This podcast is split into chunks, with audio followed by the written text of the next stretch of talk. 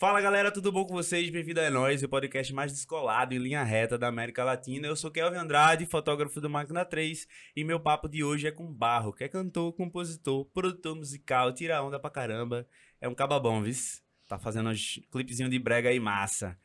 Antes de começar esse papo, queria dizer que é um patrocínio da AG5, o melhor receptivo aeroportuário do Nordeste. O É Nós Podcast é uma produção de Sulfarias, que está aqui do meu lado direito e vai conversar com a gente durante essa conversa. E Máquina 3, uma produtora de vídeo e fotografias aí mais bombásticas do Recife. Segue a gente aí no, nas redes sociais, se inscreve no canal, ative o sininho das notificações. E eu queria pedir uma coisa a vocês que eu nunca peço, velho. Bota aqui nos comentários, já começa a comentar aqui, ó.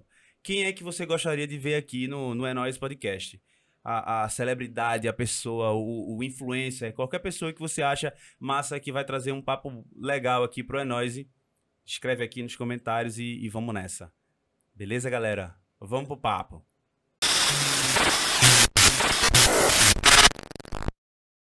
E aí, Barro? E aí, Kelvin, tudo massa? Tudo Prazer massa, estar véi. aqui. Mano, obrigado. É, já assisti, acompanhei, né, aqui no iniciozinho e tal.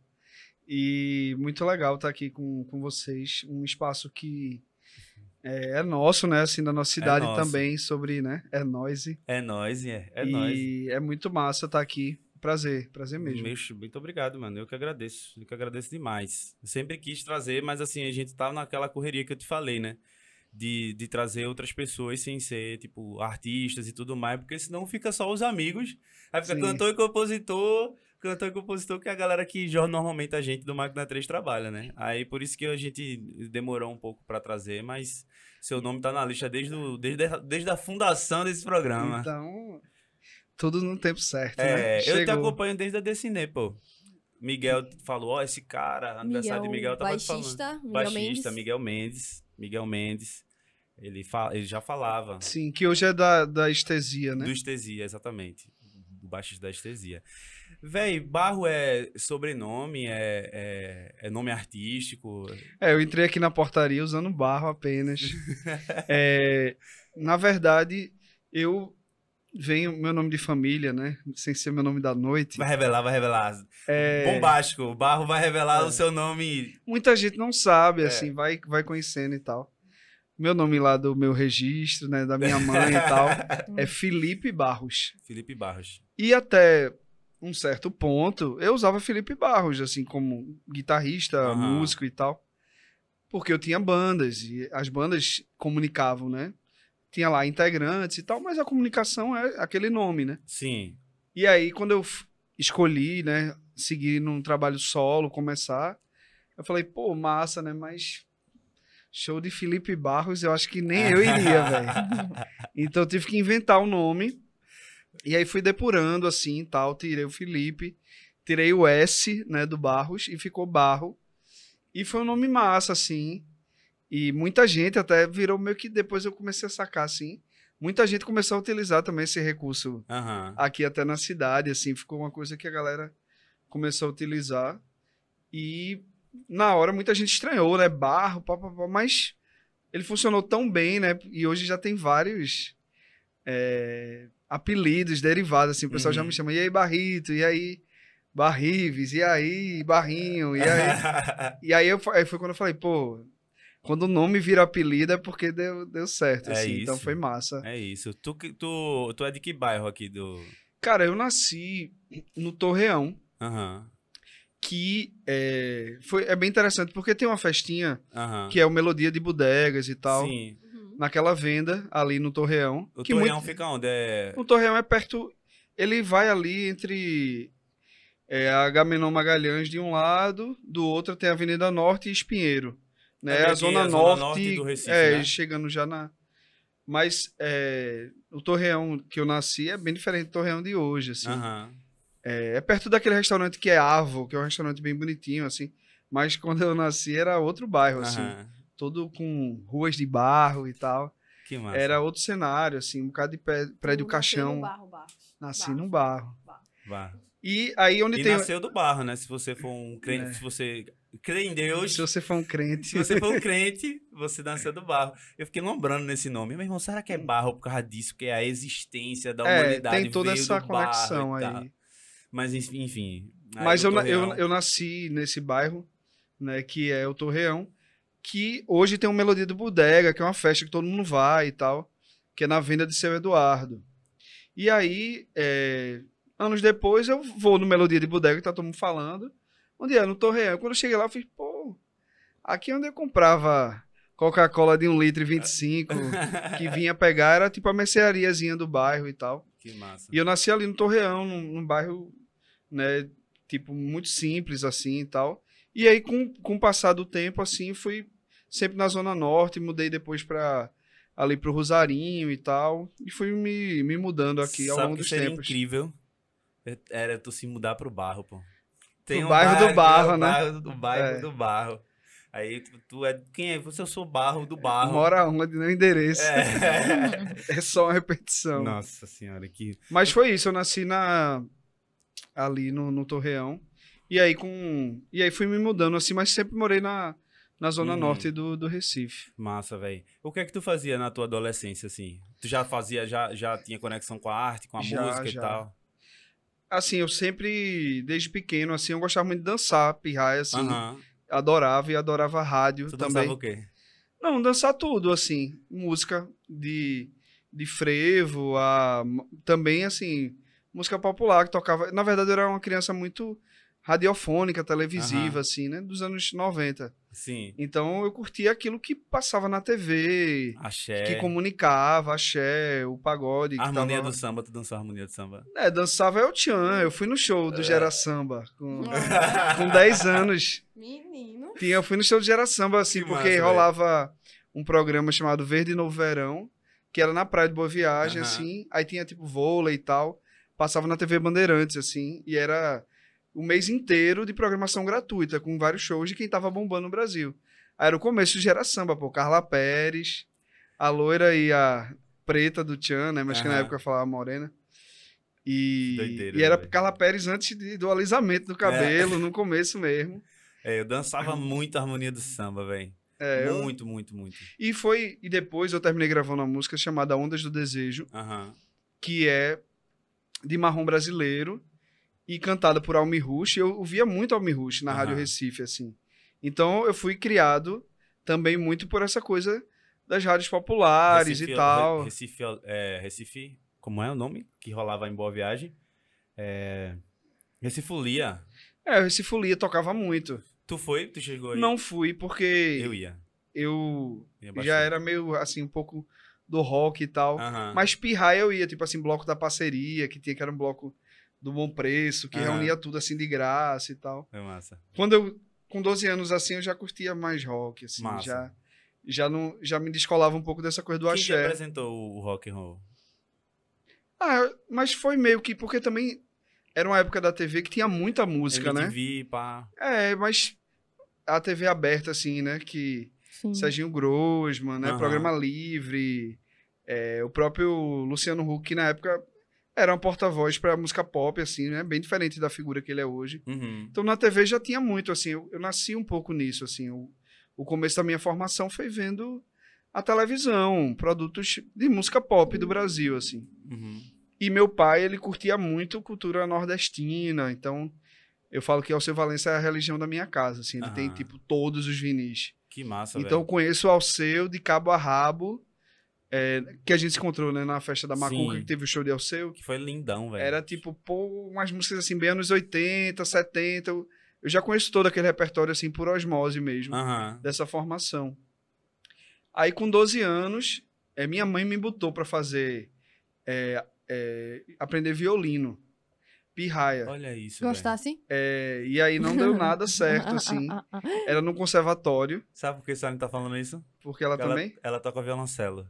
Ah, já sim. estudei, já estudei violoncelo. É, tinha um tal famoso na época, método Suzuki, Eita. Aham. que era o método dos japoneses, assim, que era Não. complicado demais, assim, Não pra é mim. co- Pra mim, ficam né? controvérsias, entendeu? Porque É. assim, o Suzuki é um negócio que a gente pode usar outras coisas. Ou a gente pode usar ele de outra forma, que às vezes as pessoas não usam ele como poderia ser, Sim, entendeu? Isso pode Aí- ser um. Nada contra Suzuki. É, nada contra Não, A eu Suzuki. não. É. Eu não tenho nada contra o método Suzuki. Eu só na época que eu estudava, eu pedi outro É. método. Mas É, nada contra, não, não é- rolou é esse mim método. assim, porque não tinha nenhuma ligação com a cultura. Sim. Eram só estudos. Uhum. Aí passava um ano assim, Tocando toca uma música Asa Branca, não tocava. Aham. Era. tananana, tananana, tanana. É estudo um, estudo dois, estudo... Era um negócio assim que eu passei um ano e falei, ah, tô de boa. Mas, ó, posso te falar uma coisa sobre o conservatório? A Hum. galera de sopro, a gente é Sim. foda no frevo, né? Pernambuco, Recife é foda em frevo. Mas a galera do sopro, ela não tem. É, no conservatório não estuda frevo. Estuda Sim. música é, Clássica, clássica. É. Isso é uma É, doideira, né, você, você, eu lembro que eu, que eu fazia classe com o menino do, do trombone. E ele chegou me contando isso. Ele disse, sabia que eu não tenho uma cadeira de frevo? Eu disse, como assim, Sim. bicho? Ele disse, não, eu tenho que ir pra uma eletiva de frevo. É. E aí, nessa eletiva, eu podia ir também com violoncelo, entendeu? E Então, eleição no assim, Brasil é complicado, né? Como assim? Aí mano, como assim? Tá ficando cada vez mais. É. É, velho. Eu não. Assim, faz tempo, né, que eu não, que eu não tô lá, mas. Eu tenho minhas críticas, mas também foi um lugar de muito. que também juntava, né? Aham. Eu tava até lembrando, assim. O cantor, compositor, né? Mais um muito bom daqui, chamado Juliano Holanda. Sim. Eu conheci lá nos primeiros anos de conservatório. Massa. Então ele me apresentou, a gente. Aí ele. Aí a gente tava até conversando semana passada, assim, eu falei, pô, a gente é parceiro, na verdade, desde de Que quando eu tinha massa. 14 anos, tu tinha 17. O conservatório juntava, né, muita gente. Tem gente que eu conheço desde a minha adolescência, É. que tá na música há tanto tempo, assim. Sim. Mas aí eu comecei ali, não deu certo. E aí com 12 anos eu fui aprender violão, assim. Peguei um professor particular e fui devagarzinho ali. Aí depois eu voltei pro conservatório com uns 14, já porque eu já tava bem focado ali em aprender, em me desenvolver ali no, Uhum. no instrumento. Mas aí, guitarra mesmo, tu tu entrou pra fazer o quê lá? Eu entrei pra fazer. Não tinha muito guitarra na Ah, minha é, época. é porque Aí eu só que toquei violão. pra é. iniciação musical, Só fui no coisas. violão. Mas eu já toquei guitarra desde o começo, assim. Era uma guitarra Ibanez, assim, acho que era 300 reais. ah, sim. A Aquela- melhor guitarra da face da E terra. você a E era boa. É, era boa. é, tu é doido. Tinha um Saudades. violão É um Memphis Ibanez, assim, também, é bem né? de metaleiro. É. Não tinha nada a ver, assim. Isso é uma doideira também, porque eu não tenho músicos na família, né? Nem, ninguém. É, não, não tenho, assim, Teu não pai e tua mãe trompavam não, com o quê? não toca nada. É, meu pai é professor e minha mãe, ela foi funcionária pública, assim. Mais ouvintes de música. Minha mãe não ouve nada, assim, de música, não... ela gosta, me apoia, mas ela não tem muito essa coisa de ouvir. Aham. Toda a formação mais musical veio do meu pai que mesmo. massa, que massa. E também era uma época que tava nessa transição da chegada da internet, assim, né? Eu não nasci com internet, É. né? Fibra ótica bombando. Tu é de Ah. 90 e 91? Não, sou de 80. dos anos 80? 80, é. 80. E aí, é, quando eu nasci, assim, então teve um momento da chegada da internet e da abertura desse mundo de informação. Sim. Mas até então, é, por exemplo, alguns amigos, assim, foram muito importantes para mim. É, tem uma grande amiga minha chamada Pérola Braz, que é irmã de Caio Braz, que é Aham, o apresentador, e lá. tal. E a família de Pérola, por exemplo, foi um grande portal para mim, porque a mãe dela e o pai eram colecionadores, né, in- inveterados assim de música. E aí eu chegava lá e, pô, tinha toda a coleção da Odeon, que é uma gravadora dos anos Uhum. 60, 70.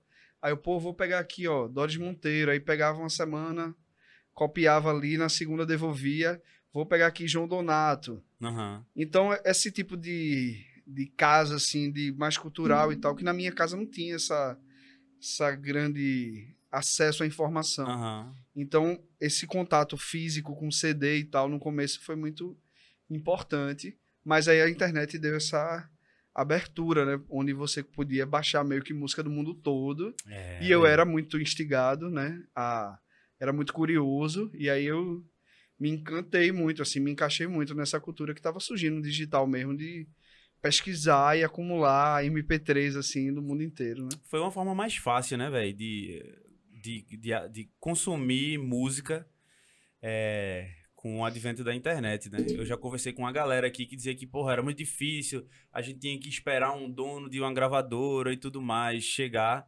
Por outro lado, eu acho que a galera procurava mais antes, quando não tinha internet, assim. A galera, eu acho que tinha mais fome, assim, velho. É. Que disco, cara, meu irmão, vamos escutar um disco novo. Quero escutar um disco É. novo, velho. Tô escutando esse dis- disco aqui do Led Zeppelin É. 300 vezes, não sei o quê. Vamos procurar um. É porque eu acho que tem duas coisas assim. Na internet, eu falo, é, o limite da, do conhecimento hoje é a curiosidade.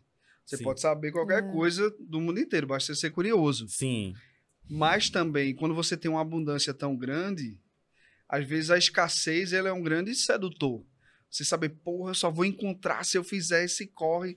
Você dá muito mais valor do que Uma- tá, saiu meu novo single, escute, por favor. E Todo tem- dia tem uma galera lançando É, e tem tipo s- 50 artistas fazendo isso semanalmente Uhum. dentro da sua rede. Você faz assim, pô, Caetano tá pedindo pra eu vir, Criolo, Barro, Martins, já, sei lá. Como é que tu tá todo pensa? mundo pedindo isso, assim. Então, virou uma economia da atenção, né? Aham. Todo mundo quer a sua atenção para ouvir aquilo. Então, é muito louco você saber que eu ficava escavacando para ter a discografia completa, hoje tá ali tudo, né? Diferentemente do vídeo, na música, você tem, pô, sei lá, muita coisa mesmo no Spotify, é quase que Muito. infinito, Uhum. né? Infinito mesmo. É E bom. se você bota o YouTube ainda, que tem as coisas que não tem lá, junta os dois, meio que tem um acesso grande ao que foi produzido já pela humanidade, assim. É. Aí é muito louco você, é, você lidar com tanta informação, né?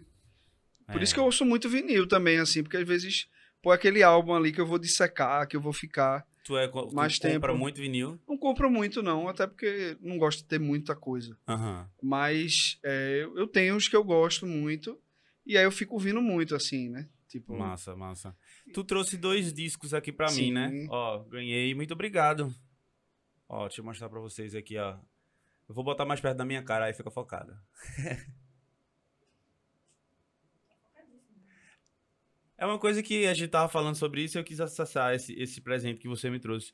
É uma coisa que a gente não vê muito hoje em dia, né, velho? É o disco físico, né? Nessa dinâmica que a gente tem hoje da- das plataformas é, de músicas digitais. é uma doideira. De streaming, né? Tu, foi, tu lançou esses. Me fala um pouco sobre esses dois discos. É, o primeiro é esse Miocárdio, que é de 2016. Massa. Foi o meu disco de estreia. e o Bonitão a capa, segundo é, foi de Laurino Feliciano, que é um artista incrível, um mineiro que mora na França. Foda. E essa capa do segundo disco é o disco chamado Somos, que é o meu segundo disco de 2018. Eu tava em turnê, assim, encerrando a turnê pré-pandemia dele, com ele. E Uhum. essa capa foi de é, Apolo Torres, que é um. Ele, ele faz muitos murais, assim, em Uhum. paredes, pinta. é, na- nas ruas, assim, ele é de São Paulo. E isso, tá- essa pintura tá no Poço da Panela, na frente Massa. de onde eu moro hoje, na rua Luiz Guimarães. E aí quem for lá. E é engraçado que essa pintura, ela era um portão e o cara fechou o portão. Aham. Aí ele falou: "Pô, onde é que a gente vai pintar?" Eu fiz: "Meu irmão, na minha rua aconteceu isso aqui, tinha um portão lindo, o cara fechou e murou. E parece um quadrado do Spotify, assim, ele Mandei a foto pra ele e falou: "Pô, é aí, é aí que a gente vai fazer, tá massa". Ah, sim. Então foi a partir do, É. do disco que fez essa pintura. E- né? Anos depois virou uma base de Pokémon. Ah, que massa, Então, Pokémon Go, eu né, não velho? uso, eu não, não, não uso o Pokémon GO. Mas tu nem joga Mas uma- videogame. eu não jogo, não sou muito do videogame, não. Aí, mas uma galera falou, pô, tá, tava aqui e a tua pintura é a base do Pokémon. Algumas pessoas que jogam me falaram. Aham. Eu achei interessante, tem uma estação do Pokémon É, GO. isso, é isso. Aí essa pintura do disco Somos é uma estação do Pokémon GO. Então dá pra você carregar o seu Tem- Pokémon e tal, e dá pra ver também, Eu uma tenho foto. uma história muito engraçada em relação a isso. Quer dizer, engraçado pra gente, né? Quando saiu, lançou o Pokémon GO, eh, eu morava no Ibura ainda. Sim. E aí tinha um cara lá que, que era o, o dono da padaria de lá. A gente, todo mundo baixou. E aí a padaria fechava sempre às 9 horas da noite. Aí a gente, todo dia às 9 horas da noite, a gente saía num, num Honda City, tocando Pokémon bem alto, indo pro Marco Zero Mano, pra poder é um caçar nerd, Pokémon, tá ligado? O, tipo, e isso, véi, isso foi uma revolução pra, pros- pra, pra Recife, porque quando a gente chegava no Marco Zero, segunda ou sexta-feira, 10 horas de noite, da noite, era cheio de gente Com celular cheio com celular caçando e cheio de policial, velho. fazendo a segurança da gente. Eu achei maravilhoso isso, velho. É massa. É, É. não é muito minha onda, mas eu acho massa. É uma coisa que eu gosto. Mas vamos voltar a falar de música. Ó, Bom, esses são esses, esses dois discos aí. E é interessante que quando eu tava vindo, eu tava até falando com, com minha companheira, Carol. Aí ela falou assim, pô, não sei, porque esse som só tem, eu só tô com 100 em São Paulo. aham. Porque tem essa coisa assim, ah, não se compra mais e tal. Mas o, o, o miocárdio, por exemplo, ele já tá na segunda tiragem e já acabando, acho que falta uns 70. Quem quiser comprar, faz como? Passa disco. Passa disco lá aqui no, em Recife. É a loja que vende pro Brasil inteiro. Não tem esse rolê de falar aí? contigo no, no Instagram, Se não sei o quê. Pode falar comigo, mas eu vou mandar pra Passa disco. mas é como se fosse um parceiro mesmo. Tem até uma abinha no meu Instagram já Massa. da loja. Massa. porque é, Fábio é um grande parceiro e a Passadisco ela faz esse papel e vende CD de fato. Eu até tô precisando ir lá para repor, mas a segunda tiragem do Miocárdio ela já tá acabando e somos também. Então meio que é, se vende, né? Quando tem show, Aham. muita gente compra porque é o momento que você assina o disco, tira uma foto, Isso é materializa. Às vezes o cara ouve muito aquele álbum e é uma forma de materializar, né? Então a camisa, bottoms e tal. Eu tenho muita vontade de fazer vinil. Massa. Aí espero fazer, vinil, assim. eu acho que o momento agora é, É, outra é onda. vinil, Mas também é bem caro ainda, né? Pra, é, pra ainda fazer. é caro, né? vira um processo Ai. contrário, né? Do... É, mas é, é massa, assim. Eu quero, quero fazer, assim. Que a galera que participa do teu espetáculo, os músicos, são, os- são os mesmos desde do, do, do- dos dois lançamentos Sim, dos dois é, discos? na verdade, é, muita gente grava no meu disco. Mas é, eu vim fazendo show desde 2016 com o Ricardo Fraga, baterista, e Guilherme Assis. Os dois, né, e a partir dessa união, surgiu a produção do Somos. O terceiro Uhum. disco é feito por nós três juntos, assim. Então somos uma célula bem forte. Na pandemia, eu tive que me adaptar, né? Então comecei a fazer show voz violão, fiz umas lives, né, só eu em casa, até para Uhum. não expor ninguém. Fiz um show só com base. Coisas que eu fazia até quando eu viajei para fora, eu fiz aqui para não expor ninguém ou se me Sim, adaptar aos total, contextos. Aquela coisa da, da Teve um pandemia. show que eu tive a honra de ter a presença de Nego Henrique, que é o Que personista massa. do Cordel. E agora eu tô meio que numa transição, assim, começando a preparar também um show novo. Aham. Pode ser que venham novas parcerias, mas Ricardo Fraga e Guilherme Assis são um- uma dupla que eu conto, assim, são grandes amigos, assim, grandes parceiros. Que com eles a gente já fez muitas cidades, assim, no Brasil, muitos festivais. Que e tem muita, muita vivência também, né? Que isso é a parte massa da música. É, eu, nem, eu acho que eu nem te perguntei como foi que de fato tu começou, qual foi a primeira banda, quando tu disse Sim. assim, vai, a partir de agora eu vou ser, eu vou ser músico e tal. É, eu toco com banda desde 14 anos. Que massa, velho. E foi bem interessante, assim, porque teve uma hora que eu falei assim, pô, eu já tenho mais tempo de vida com nessa dinâmica do que sem, sem essa dinâmica na minha vida. E aí foi quando eu falei, porra, que, que foda, assim, meio que a minha própria existência, ela já tá encapsulada um pouco nessa coisa de, ah, tem que compor, e tem que ensaiar, e tem que preparar, e tem um show. Então isso já, já virou uma dinâmica que ela começou com 14 anos, assim. Aham. E aí, aos 17, foi quando eu, eu fiz do- dois cursos de faculdade, assim, música e jornalismo. Aham. E aí, rapidamente, em jornalismo, a gente se juntou e fez uma banda, que o nome era Chucalhos e Badalos. Isso faz bastante tempo. Mas foi uma banda que meio que conseguiu rapidamente se inserir numa coisa mais, digamos, profissional. Aham. Então, em pouco tempo, a gente abriu o show de Alceu, Que massa, numa velho. Bienal da Uni, tocamos no Festival de Inverno Que massa. de Garanhuns. Então foi a partir dessa banda que eu comecei a acessar um universo, digamos assim, mais profissional, né? De você estar tá, Sim. perto, abrindo show pra gente que você admira. Isso eu tinha 17 anos. Então meio que faz um Caramba, muito tempão novo, velho. Que, que eu comecei a tocar, assim. Então, Quantos anos de, de carreira tu tem? Tu já parou pra contar? é, do trabalho solo é de 2016 pra cá. Aham. Mas que eu comecei a tocar, eu acho que é desde os 14, porque não é porque era um palco pequeno que não era, assim. Então, Sim, total. com não, eu, eu então, conto assim. Eu conto assim. Agora, para fins práticos, talvez o meu primeiro disco solo ele marque essa carreira, né? Esse nome Barro, essa identidade, chegar nesse Sim. lugar de, de um cantor, de um artista que se coloca assim né, nessa comunicação. Massa demais, velho. Muito massa. Eu, Impressionante como você começou cedo, velho. Eu fico. Eu... É, eu sempre quis muito, assim. Mas também eu sempre quis fazer do meu, do meu jeito, assim. Aham. É, eu sempre me incomodei quando eu tocava numa coisa que eu não tinha tanta identificação, assim. Aham. Então, Suzuki. é, porque sabe aquela tipo música pra mim, ela move muita coisa para além do ato de tocar. Aham. As pessoas que eu era fã e a gente tem uma cidade muito massa assim, Aham. elas passam uma É carga, recente uma uma densidade ali que não é só sobre ah, alguém tá tocando um instrumento.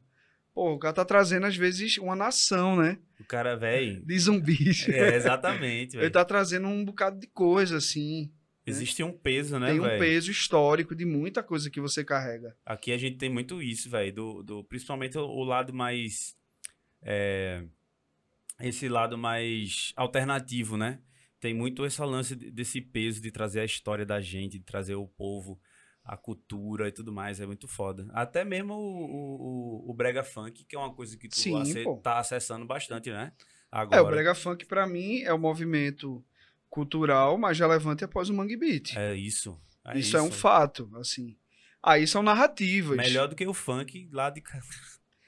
É, mas vem do funk, vem do brega, É. mas vem de muita coisa, né? Na verdade, é, a periferia do Brasil, ela sempre fez a música brasileira, né? É. Então não é de samba, hoje. Sim. O rap. Tem um livro massa, que é o Mistério do Samba, de Hermano Viana, que ele mostra isso. Tem até uma música da Mundo Livre que fala disso, né? Que é Sem mistério, samba não é carioca, aham. o samba não é africano, o samba não é do terreiro, o samba não é baiano. Aí fala como, como reza toda toda grande tradição, é tudo uma grande invenção. Aham. É uma música bem bonita, assim. É massa, essa música é foda. baseada nessa coisa do mistério do samba. E aí, se você for ver, é desde os anos 30 brasileiro. Foi a junção de uma classe média cultural com os morros pulsantes ali que, que veio essa identidade do samba. Aham. E aí Baião vai depois, a, a coisa vai passando assim. O mangue, a Tropicália, e vem Mangue Beat. O Brega Funk é essa, tipo, se você ouvir, é um reggaeton, né, com uma panelinha ali, tum, tum, tum, Eu acho. com bom. brega, Muito com bom. funk, que mistura tudo, com o nosso sotaque, com uma dança foda que não tem pa- parâmetro igual. Mano, eu vou falar uma coisa. Eu sempre falei- falei isso quando o Ana veio aqui. E vou falar de novo. Ana maravilhosa. O Ana é maravilhosa. É, Se, se você vai numa festa, pode ser qualquer pessoa do mundo. Se você vai numa festa e toca um funk, você dança. Você fica feliz, acho massa. Agora, se toca um brega funk, irmão, não tem como você não se envolver, pô. É muito gostoso, pô. O brega funk e todo aquele, o, o tecno brega, até o tecno brega, o que é um, um movimento, acho que um pouco antes do, É. do brega funk, que eu até considero ali, tipo, Sheldon, Sheldon Boco, quando veio com que, tipo, é, quando, quando começou ali, não era essa... Não tinha Não panelinha. tinha essa panelinha, mas eu acho que já era um A lance de latinha, brega funk e tudo mais. Eu, meu irmão, é, isso é, é magnífico, velho. E veio da periferia. E eu acho, eu acho, eu tenho a impressão que não tinha. eh, Não sei se eu entendi errado o que tu falou sobre eh, uma mistura com a classe média, assim. a- Sim. eu, eu acho que não teve. O Brega Funk não teve tanta influência assim da, da, da classe média, teve? Não, não, não teve, não. Foi. É porque mudou muito também, né? Aham. Hoje, nesse mundo conectado, é, as pessoas se conectam sem intermediários, né? Aham, Então, essa intermediação, ela meio que deixou de existir. sim. É, uma música, sei lá, um piseiro, pode ser gravado por uma galera que faz bachata na Colômbia. Entendi agora, entendi. E o próprio brega recifense, Sim. né? Tipo, são las 5 da manhã. Isso é uma bachata da banda Aventura que a galera fez em brega. Esse amor, Que é muito. o que tu sente. Tipo, isso é diretamente da bachata colombiana para a periferia do Recife se comunicando sem intermediários. A internet e tudo isso que a gente tá vivendo A gente teve proporcionou muito isso, aqui, né? né? A Então, gente teve muito isso aqui no Recife, né? Os bregas, a maioria, não todos, mas a grande maioria dos bregas tem essa, essa coisa de da música internacional, desse link Sim. que tu tá falando. Isso é massa. Isso é muito massa. Eu entendi agora só o, o que tu quis falar. E aí tu teve esse clipe massa, né, velho, com o Chevy Chenko é louco, velho. Eu queria muito saber de, das coisas de bastidores Sim, desse, é. desse clipe, velho. É, então, o... foi uma grande honra pra mim, assim, porque no meio da pandemia eu falei, velho, eu não vou fazer disco novo. Aham. Porque disco pra mim é uma parada que, tipo, eu tenho que viajar, eu tenho que ir nos estúdios, eu tenho que encontrar gente. Eu não vou ficar de máscara ali. O estúdio já é mais, mais frio, por Aham. natureza. Sim. Aí senão vai virar aquele laboratório Chernobyl, assim. Sim. Não queria fazer um disco e toda a entrega nessa, na energia também. Então, vou fazer singles que, de certa maneira, Massa. proporcionem às pessoas um sentimento bom, que faça sentido e tal. É, de certa maneira, né, dê uma luz assim dentro desse ambiente da pandemia para as pessoas. Meus singles, eles buscam na pandemia eu busquei trazer singles mais solares assim. Aham. E aí eu nessa coisa de estar mais parado e tal, porque não podia fazer show, eu disse, pô, tem uma galera massa aqui que eu já tava me conectando antes, que eu quero me aprofundar, que foi é, Tom BC, do Estesia, e Marley no Beat. Aham. Essas duas pessoas estavam produzindo uns sons muito massa. Sim. E eu me ligo muito em produção musical.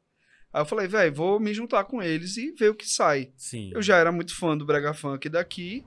Não é a minha onda musical, mas eu sempre, é, sei lá, tem uma música minha que dialoga com um cavalo marinho, outra é um Sim. Ijexá, outra ela bebe no baião. Então, os ritmos brasileiros, independente se foram é, confabulados há 100 anos atrás ou há 5, para mim são expressões da nossa identidade. Assim, eu quero E de aberto, eu gosto disso.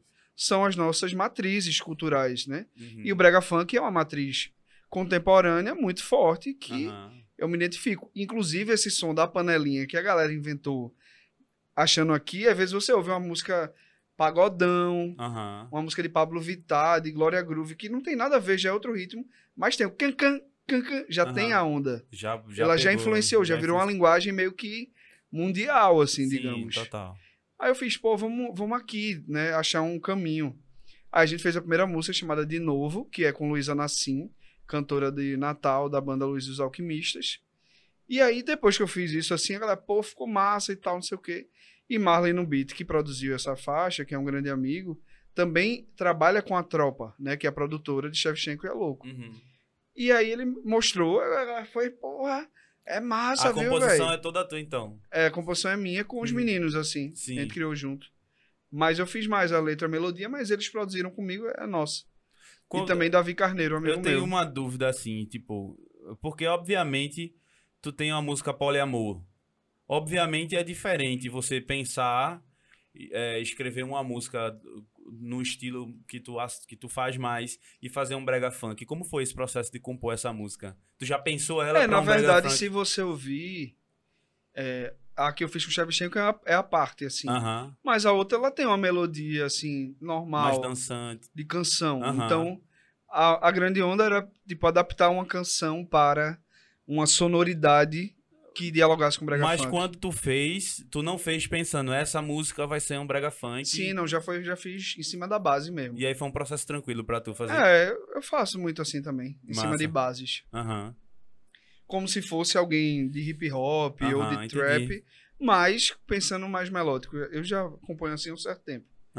E aí, massa, fiz e tal. Aí depois disso, aí a gente foi comer lá no canal do Arruda, no bar de Shevchenko, chamado Bar do Cuscuz com Galinha. Aham. Ai, maravilhoso. E aí ficamos lá comendo tal, cuscuz com galinha e feijão. Aham. E aí conversando e tal. E aí ele, pô, mas. Aí ele depois ele se ligou que eu era o cara do clipe, que ele já tinha visto e tinha curtido. Aham. Aí fez, pô, não sei o quê. E eu já tava ali, porra. ser- Seria um sonho, né, produzir com os caras, Aham. né? Os mestres, assim, que eu sou fã pra caralho. Aí, porra, Barro, vamos fazer um som.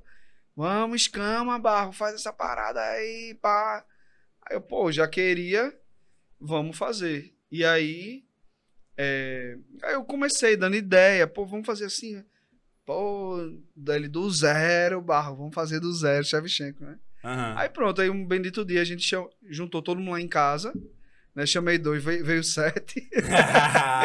é isso. mais galera, é Marley, isso. mais Tom. Tava todo mundo junto lá. E aí começou, é louco, a pu, pu, pu, pu, começar a fazer bababá. Quando viu, era isso, um microfone girando e cada um cantava um trechinho. Aham.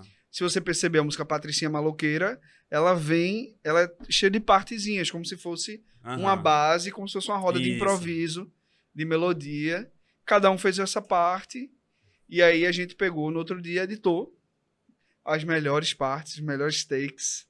E ficou e deu uma forma de música pra ela. Aham. E essa música surgiu assim, de uma, de uma roda de improviso, Que né? massa, mano. De, uma, de um dia de encontro. A gente ficou lá em casa, tomando cervejinha, papapá, fez e foi, foi isso. Vocês lançaram a música antes do clipe ou foi em conjunto? Tudo junto. E, aí. e, aí- não, e não tinha como ser. Não, assim, tudo que eu tentei que fosse diferente não rolava. Aham. Então, é o processo possível. Os caras fazem muito rápido o tempo todo, sabe? É uma coisa. Se você se reunir, sem chamar os caras aqui, e aí vamos tomar uma cervejinha e tal. Inclusive, tu quer uma cervejinha? Eu tenho uma IPA aí. Eu posso abrir é pra sempre gente. bom, né? Massa, sempre vou bom. pegar, vou pegar. Eita porra. Mas, é, aí tava lá. Aí você começa a falar, tipo, ah, diz uma qualquer frase. Aí dá, dá um bordão assim, tipo, é, hoje eu tô instigado.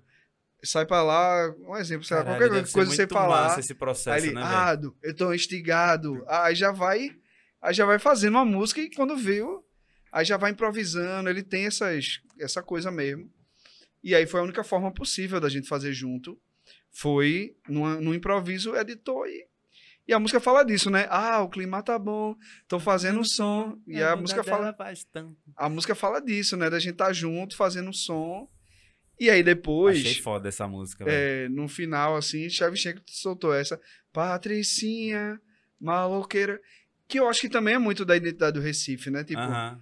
é, a gente tem um- uma forma de interação social que, por mais que tenha vários problemas, Aham. tipo, uma Patricinha em Recife, ela quer ser um pouco maloqueira. Aham. E o maloqueiro, ele também quer ser arrumadinho e, e um O pouco Playboy, pá. ostentar, assim. Então, Porque Playboy é foda, né? um- um- É, um mas ele quer, tipo, muito- porra.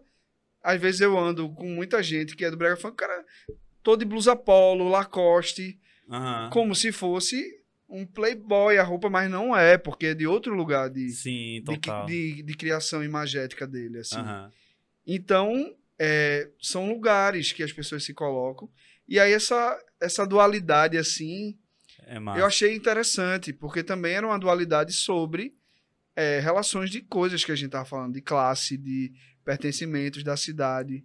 Foi muito massa, assim. E Patricinha Maloqueira é uma coisa também que ela é meio eterna, né? Porque faz 40 anos que a gente usa essa gíria e faz, faz sentido pra todo mundo, né? Pa- Patricinha Maloqueira, todo mundo sabe o que é há muito tempo. Aham. Tem palavras que Não. vão e vêm, né? Eu acho. Mas tem outras que Eu consigo Então aí- imaginar muito, velho. Eu consigo imaginar muito esse cenário de vocês construindo a música junto, assim. É, tem um making offzinho, tem um Tem- making off que a gente. Tá onde? Onde é que a Tá, galera tá no meu canal. o clipe? E tá no YouTube também. O clipe também. O clipe tem aí, tipo, se você tá making off e Patricia Maloqueira, tem lá essa jam session, a gente fazendo a música. O massa casa. do, de- de- de da, da gente estar assim acessando essas coisas do, do brega funk é que assim é, eu consegui ver no clipe uma diversidade muito grande assim de pessoas tinha pessoas LGBTQIA+, tinha, tinha homens dançando. Eu vi que tem uma parte, tipo, geralmente são muitas mulheres, né, Sim. dançando. E eu vi que uma parte, a boa parte do clipe são os caras fortões dançando, pá, que quebra um pouco dessa parada do brega funk, assim, de, de, de botar a mulher pra dançar e tudo mais. Que é um lance do Brega Funk também. Aham, Diferentemente de outros gêneros, aham. é, se você vai no show de Shevchenko, são 10 homens, Sim. 10 meninos rebolando. O Brega Funk tem isso, onde o homem dança e rebola. Uhum. É de um jeito diferente da mulher? É. E, e tem suas problematizações, talvez, mas é um fato. Homens dançam no Brega Funk. Mas isso é Tchevchenko, remexem né? o corpo todo. Aham. É, isso em Shevchenko, mas assim, se você vê no Brega Funk, são vários grupos de, é, de homens dançando, Sim, sim. fazendo passinho e tal, tal, Isso. tal. Isso vem fazendo, na geração do TikTok ela já dança mais. Aham. Mas o Brega Funk, ela tem isso, que bota os homens nesse lugar de, tipo, de re- Que é rebolar o, o que quadril e tal. O Brega Acho que eu Funk nasci tem na isso. geração errada, mano. É, mas ainda acho, que tem. deveria, acho que deveria ter nascido agora. Eu tava aí com a galera do passinho dançando com o Tchevchenko lá. É, total, ainda tem, pô. Porque tu sabe, né, que meu talento, na verdade, é dançar, só que ninguém me dá a oportunidade, né? Mas aí você, né, tem material aqui, ó. É, Não, você faz um clipe. Você vai fazer um clipe agora, outro clipe com o Tchevchenko. E vai você me chamar pra dançarino. dançar. Tá, beleza. Boa. Velho, Tá eu queria... gravado, viu? Tá gravado, é viu? Vamos embora. É, no mínimo, eu vou ser aquele personagem do. Sempre tem um personagem nos clipes que é o, o, o, o O gaiato, animadão, né? né? O animadão, assim, que É. fica massa. Ó, é, vamos falar um pouco sobre. Tu compõe e produz muita galera também Sim. por aí, né? Maria Naidá, tipo, eu vi que vocês vão fazer uma música que, que ela tem parceria com o Lenine e tal. Sim. Me conta um pouco dessa experiência aí. É, isso foi um spoiler, né? A gente tava falando aqui. Ah, São spoiler? Isso é um spoiler pesado. Olha, alerta de spoiler. Não, não me demita aí, viu, Maria? Se quiser, se quiser a gente nem fala. Não, mas já falou. Quem não gosta de fofoca? Eita, adoro, adoro. Essa Ele cidade é movida a fofoca, meu filho. Galera, atenção agora pra fofoca que Barro vai contar sobre Mariana Aidar e Lenine. É, eu- assim, eu tive. Eu tenho uma parceria com, com Mariana Aidá bem massa. Ela me conheceu a partir desse primeiro disco, o Miocárdio. Eu tava dando uma entrevista e ela chegando pra dar uma entrevista. Aham. A gente se cruzou e eu falei, pô, que massa, sou muito fã seu, dei o disco e tal. E aí depois ela me seguiu assim, e falou, pô, adorei teu disco, sei o quê, eu bestinha, porque realmente até algumas músicas assim, ela, ela vem de coisas que eu ouvia dela, eu tinha essa... Ela é, tá, tá dentro dos, dos artistas que eu admirava, assim, a gente é mais próximo de idade, mas ela tinha lançado a carreira dela, né, antes da minha, então eu olhava também, né, como referência, assim. E aí, no meu segundo disco, Somos, ela canta comigo. E ela queria muito que a gente compusesse juntos. E aí, a gente foi se aproximando. E hoje a gente tem várias músicas juntos, mais de 10, assim. E é, lançou uma, né? Que chama-se é, Caraíva Trancoso. Eu produzi também com Guilherme Assis e Ricardo Fraga. Esses dois que é, a gente toca junto na banda. Se acompanha. É, bom, a gente produziu esse som. Ela gravou ano passado, na pandemia, é, uma música chamada O Futuro Já Sabia. E aí ela me deu uma grande honra, porque ela chamou Chico César para cantar Que com ela. massa. E aí eu já, sei lá, nas minhas né, ambições, né, nesse sentido dos desejos, assim, eu dizia, pô, quem sabe um dia eu chamo ali na Humilde, Chico, né, ele É. grava comigo, né, porque ele é um cara super generoso e tal. Pode ser que role, né? E, mas eu nunca imaginaria que ele gravaria uma música que eu compus, né? Um Aham. cara que né, eu componho porque eu também tive influência dele. Então foi uma grande realização. E tem uma música que está em gestação, já pronta, mas está fazendo um clipe, que é uma música que Mariana ela é, chamou Lenine para cantar com ela, uma parceria minha e dela, Massa. Uma produção musical minha de Guilherme Assis e Márcio Arantes, Aham. que é um produtor de São Paulo que trabalha muito com ela, nós três produzimos, e Lenine canta com ela. Então tive uma sorte assim de pô, Chico César e Lenine, que são Uhum. grandes referências assim para mim, cantarem uma música minha, né? Então foi meio que irmão, um grande, um grande, assim, é, gratidão, assim, uma retribuição mesmo da música, E- porque a gente rala pra caramba, né? É, e- então são essas coisas também que faz, pô, é, eu tô perto dessa galera que eu sempre sonhei, assim, né? tem uma parada que, que eu, eu, eu passo muito quando. Nos bastidores de fotografia, que, por exemplo, Chico César mesmo. Cara, eu sou fãzaço de Chico César. E, e você tá, sei lá, na sua pré-adolescência, adolescência, vendo aquele cara, aquela pessoa na TV ali, dizendo, "Meu, que foda. E de repente você tá frente a frente com essa pessoa. É uma coisa mágica, velho. É. Teve um É, negócio que é aconteceu na. Macuca, foi o seguinte, ele tocou na Ma- Macuca das Artes e ele ficou hospedado na casa de Zé lá, lá. e a gente Sim. também fica na casa de Zé quando a gente vai trabalhar. É, E aí eu não sabia que ele tava, estaria lá e eu no quarto, eu fico, eu ficava no quarto, eu fico no quarto de Zé e, e, do lado tem, não sei se tu já foi lá na fazenda, mas Já. tem, uma, tem um quarto de Zé aqui, do lado tem um quarto. E ele ficou nesse quarto. Ele foi lá descansar. E aí eu fui tomar banho. Aí eu falo, meu irmão, tem ninguém aqui, velho. vou ficar de tu... vou sair de toalha, né? Tipo, botar a toalha aqui e tal. E aí, bicho, quando eu entro assim, velho, sai Chico César do quarto, olha pra mim e faz: Tudo bom, jovem? Aí eu. Tudo bom, Chico. Aí eu. De toalha, velho. Não tinha esperado conhecer Chico Zé nessa. Dessa forma. nesses velho. trajes, É, né? né? Mas- Nesses trajes, mano.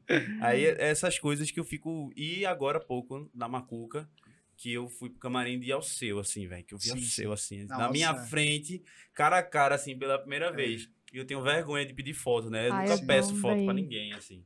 Dificilmente. Só quando o cara é muito, muito, muito brother, assim, tipo o Otto, que, ah, que é mais Sim. fácil o acesso e tal. Mas com o Alceu eu fiquei ali, todo mundo tirando foto com ele, tipo, a- tipo, o Rudá foi, Nayara foi, um monte de gente foi assim, infa, pai, eu fiquei, meu irmão, o Alceu tá na minha frente, eu não vou ter uma foto nunca dele, porque eu morro de vergonha de pedir, Ai, porque eu eu tô também. trabalhando, tá ligado? Tipo, fotógrafo pedindo foto e pá, não sei o que. É, não, é mágico. Demais. Quando. Até assim, eu componho às vezes com gente que eu sou muito fã também. Aham. Aí de repente, tipo, sei lá, tô fazendo uma música com Mariana Aidá, ela manda aquele áudio assim, do zap cru, sabe? Tipo, Porra, cantando isso é uma muito música assim, eu falo, pô. Eu até tava brincando semana passada, assim, eu, eu junto, assim, eu tenho uma, uma- Eu junto no meu celular, assim, essas, esses áudios, vou salvando, assim, pra não perder, porque é uma memória da gente Sim. importante. Antigamente o cara teria uma fitazinha e tal, eu dou super valor. Falei, meu Aham. irmão, vou juntar e vender NFT. eu acho que isso é uma coisa boa pra vender NFT. Porque É, o cara aquele quer áudio- ter, né? Aquele cara quer- áudio Ah. mesmo que tu manda no começo do clipe. E bora. Chevy, É. tás aonde e tal. Vai armando as. Meu irmão, velho. É. Isso é muito bom. Vai armando. Isso é orgânico, foi, foi, foi real, o, né? o de, o, de, o de chefe foi orgânico, né? Que é, bora, Barro, arma tudo. Arma tudo as Arapuca, a gente chega só pra escamar. esse áudio é foi orgânico. foda, velho. Aí eu só fiz um áudio tipo, bora, meu chefe. Que era o que eu falava, mas só mais Aham. pra dar sentido ao que ele falou, entendeu? Sim. Mas Massa o, o dele foi, Caralho, foi vai só, só aí. encaminhei pro montador mesmo, assim. Isso é muito é foda. a cara velho. dele, pô. Eu, eu, o meu sonho vai trazer ele aqui. Você, eu vou, vou usar Não, você acho- fazer essa ponte aí. E ele vem, ele é super. Massa. Ele é Ó, o mais acessível dos acessíveis. Sim, mas vamos continuar na fofoca? Porque Sim. você não terminou de Não, a contar o- fofoca era essa, né? Da, dessa música, né? Que vai sair, que, Que é Mariana massa. com Lenine e Massa, tal. massa, demais. É, massa demais. Bom, não botem isso nos cortes, não, pra não, Não, pra não me prejudicar. Mas, mas foi do- isso, assim, é uma música que foi gravada e já já ela Já vai, vai Nossa, vai eu- ser eu- lançada, assim. Eu escuto direto Mariana com Dominguinhos e. Do tempo que ela tem um vídeo que ela tá até com o cabelo curto, assim. Sim, que ela né? tá tocando com Dominguinhos. E eu acho que ali é uma das coisas mais lindas que É tem no lindo, pô. YouTube. E eu escuto, escuto, escuto Ela de fez novo. um documentário, né, sobre Dominguinhos, assim. É. É. E é isso, é uma. É um grande intérprete, assim. Aí tem, aí tem essas coisas, né? Tipo, ah, eu recebi as vozes de Lenine pra editar. Ah, que massa. Aí você ouvir cada só, voz solada, como a pessoa abre voz e tal, tal, tal. E, é- e a voz dele é potente mesmo, massa. daquele jeito, né, velho? Eu também produzo outras pessoas novas também que, que eu também sou muito fã, assim. né? Aham. Então não é só exclusividade dele. E isso é muito legal, porque quando você tá produzindo, né? Você ouve as coisas de um jeito Uhum. que só dá pra ouvir, Aham. que são as camadas, né? Então você ouve uma voz solada, aquele violoncelo, né? Aquelas cordas separadas. Quando junta tudo, é bonito. Aham. Mas tem coisas que você não vai ouvir, né? É, É. como Sim. Que tá é, um como- ali que bota uma. Quem mais tu produz? Assim, Assim, que- a, a lista tá, tá aumentando, mas é, pessoas que eu já produzi, né? Que estão aí Sim. na relevância hoje, né? Que eu também tô fazendo agora. Eu produzi recentemente Jader, né? Já deve massa. E tive a honra também de produzir a participação com Johnny Hooker e também com Jéssica Caetano. Massa. É, tem uma parceria grande com pessoas da Bahia. Então, produzo a cantora Raquel Reis. Então, a gente começou junto ali a, a carreira dela. Massa demais. Ela gravou com a galera de Salvador e a gente tá fazendo um disco agora, oito músicas do Eu disco. quero ela aqui também, hein? É, tá tá Raquel. mandando Quando ela vier- assessoria. A assessoria entrou em contato comigo, eu disse, eu quero ela aqui, hein? É, Ó, me diz uma coisa. Quando tu fala produção musical, porque tem várias é bom vertentes. falar. É tem bom várias falar. vertentes da produção. Da, A da... galera fala assim, ah, tu vende show. Não, eu não vendo show. Ah, tu faz um marketing. Não, eu não faço marketing. Produtor musical, basicamente, é aquela pessoa que ouve aquela música crua, Aham. ou só na voz, ou na voz violão, e dar uma cara pra ela. Então, Transforma assim, na pá, coisa mágica vamos fazer um beat aqui pra ela, botar umas guitarras e tal, tal, tal, e dar assinatura sonora. É meio que faz o arranjo da música, né? Dá a identidade musical de uma composição. Esse uma é o música... produtor musical. Tu tem uma música com Duda também, né? Duda Beats. Eu tenho uma, uma parceria, né? Eu comecei essa música chamada Corpo em Brasa. Aham. E aí, é, Romero me pediu uma música, eu mandei, ele gostou, e aí mostrou pra Duda Beat, ela curtiu também. Aí ela botou alguns versos, assim, tem uma parte do meio que ela criou, Aham. e Romero também fez uma partezinha ali do retorno da, da estrofe, aí virou uma parceria nossa, Massa. e é a música que faz essa, essa ponte, né? Romero gra- gravou, lançou o clipe com ela, Corpo em Brasa, que é um feat de Duda Beat com Romero Ferro, que é bem massa, assim, eu tive a honra também de conhecer a Duda em 2018, quando tava começando Sinto Muito, assim. É Essa música que tu tava falando que a galera chega pra tu e fala, tu já escutou essa música aqui? Não, é, tem gente, assim, que... O compositor, ele é um ser, é um fantasminha camarada mesmo, assim. ele é um ghost, assim, ele é uma, uma, uma nuvem, né? Então, e isso foi muito interessante também com o Chico César, porque ele cantou minha música com Mariana. Sim. E por ele cantar e ser um compositor do quilate dele, todo mundo, música de Chico César. música-. Aí, cara, ele faz isso há um ano, semanalmente, assim. Ele já me marcou em mais de, sei lá, 50, 100 Aham. posts. Aham. A galera compartilha o vídeo, aí ele fala música de Barro e Ed Staudinger. Aham. Música de Barro. Ele, faz, ele fez isso mais de Eu acho que ele tá 100 ligado vezes. nesse rolê do compositor. É, ele é compositor. Ele É. já sofreu, talvez, esse apagamento e ele tem uma super postura ética, admirável, batalhadora, Foda, assim. foda. E eu fico, meu irmão. Eu fiz até uma música, assim, pra ele, disso, assim, tipo. é, encantado mesmo com a delicadeza, o respeito, assim. Realmente é um ser humano, para além de toda a grandiosidade. É para além, não, né? A- essa música extraordinária dele vem desse ser humano Aham. fantástico, assim, um cara muito admirável mesmo, assim. É, se já era fã, conhecê-lo de perto, né, como eu venho, venho conhecendo.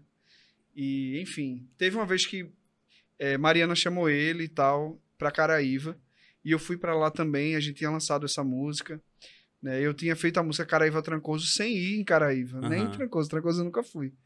E aí eu fiz a música e tal, ela cantou, o amor dela, e eu nunca fui, eu fiz baseado em, em stories que me contaram, Stories. vendo Massa, ali as velho. imagens e tal. E aí foi show de Chico César com Mariana um dia e depois Martinalha.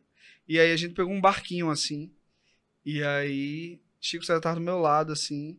Aí ele é, Caraíva é, uma, é, uma- é um território indígena, assim, um dos primeiros territórios né, tomados assim. Caraíva se chama Terra do Branco. Aham. Então, é um terreno disputado ali. Aham. é- tem uma tensão sobre isso.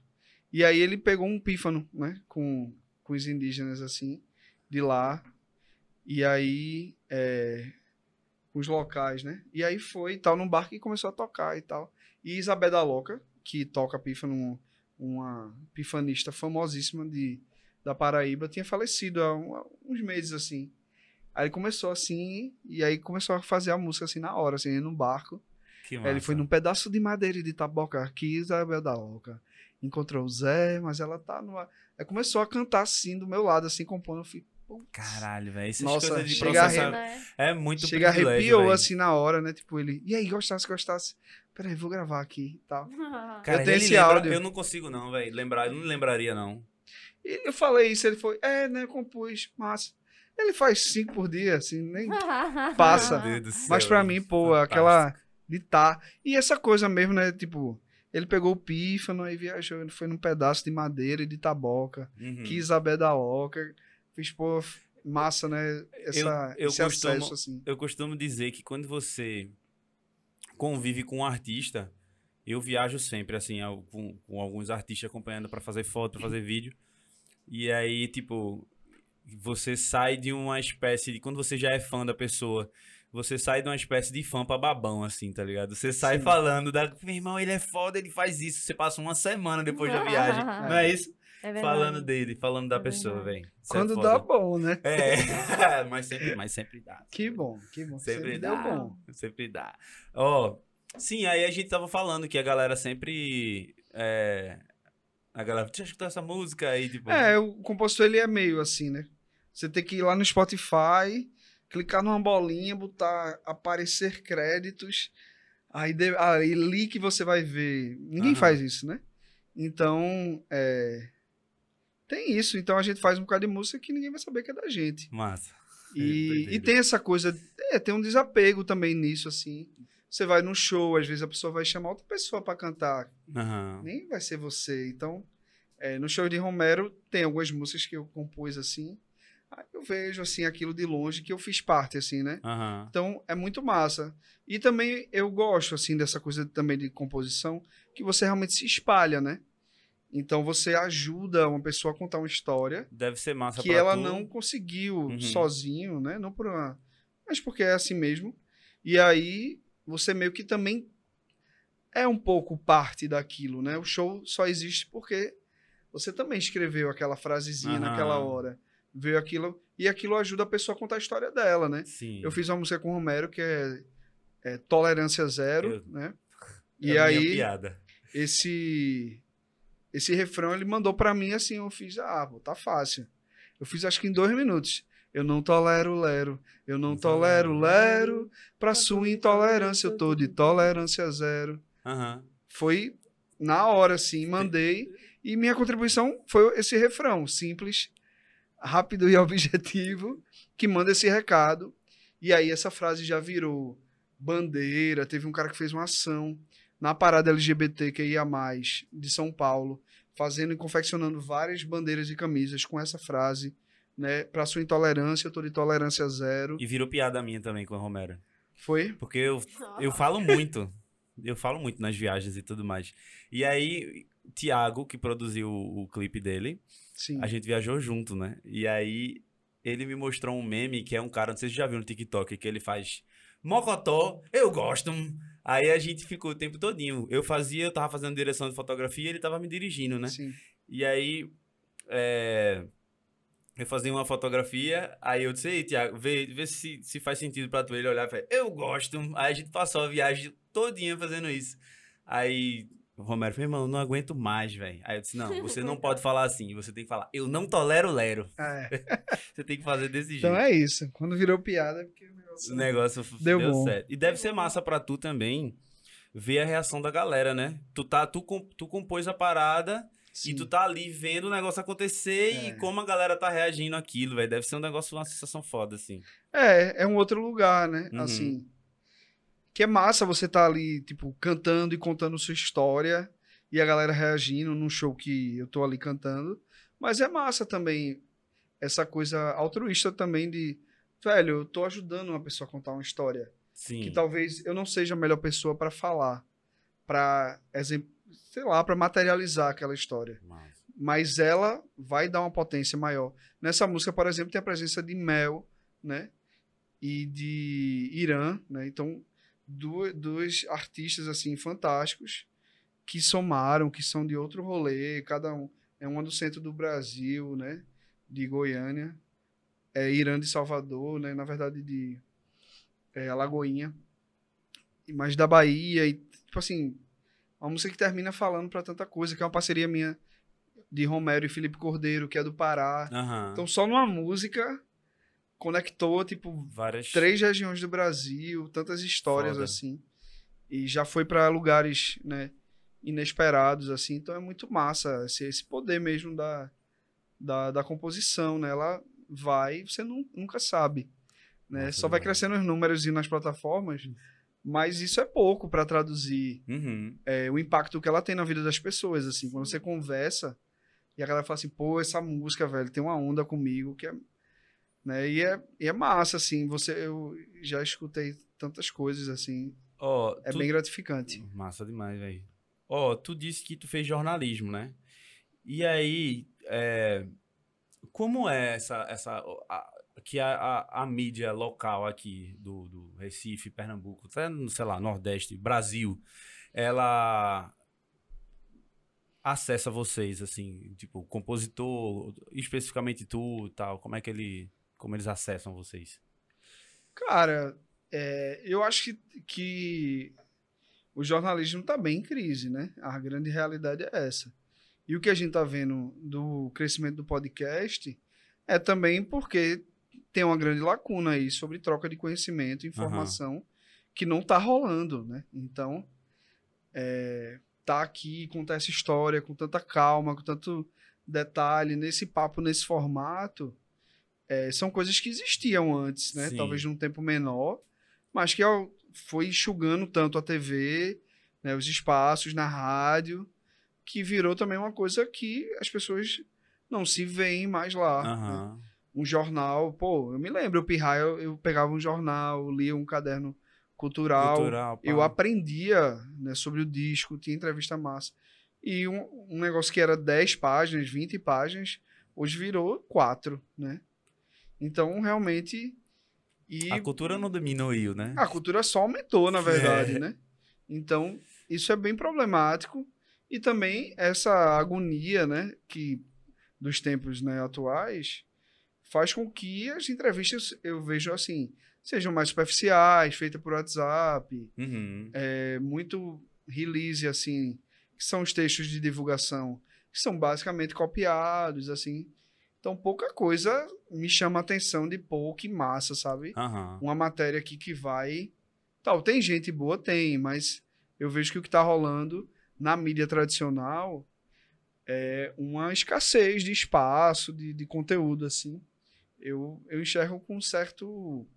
é, eu vejo que isso está se enfraquecendo. Uhum. E aí, talvez, sei lá, esse espaço do podcast, né, o espaço de alguns perfis de Instagram, alguns mediums, assim, tem sido um pouco o que está compensando essa balança, assim. Mas tu acha que isso é um problema nosso ou é um problema mundial, assim? Tu já foi. Cara, eu viajei pro exterior e fiz uma turnê na Itália, por Aham. exemplo, duas vezes para divulgar meus discos.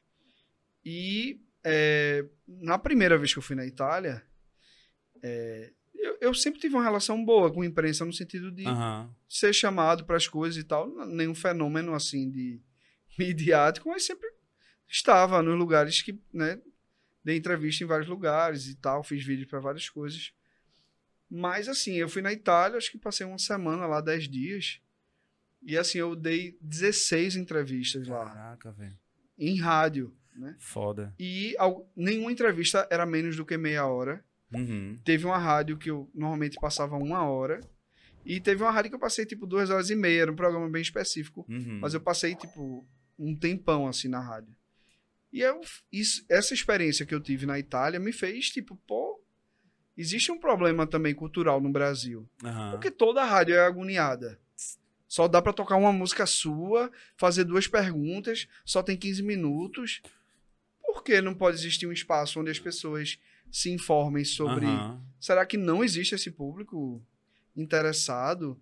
Às vezes até rádio públicas assim Aham. terminam copiando o modelo Esse- assim.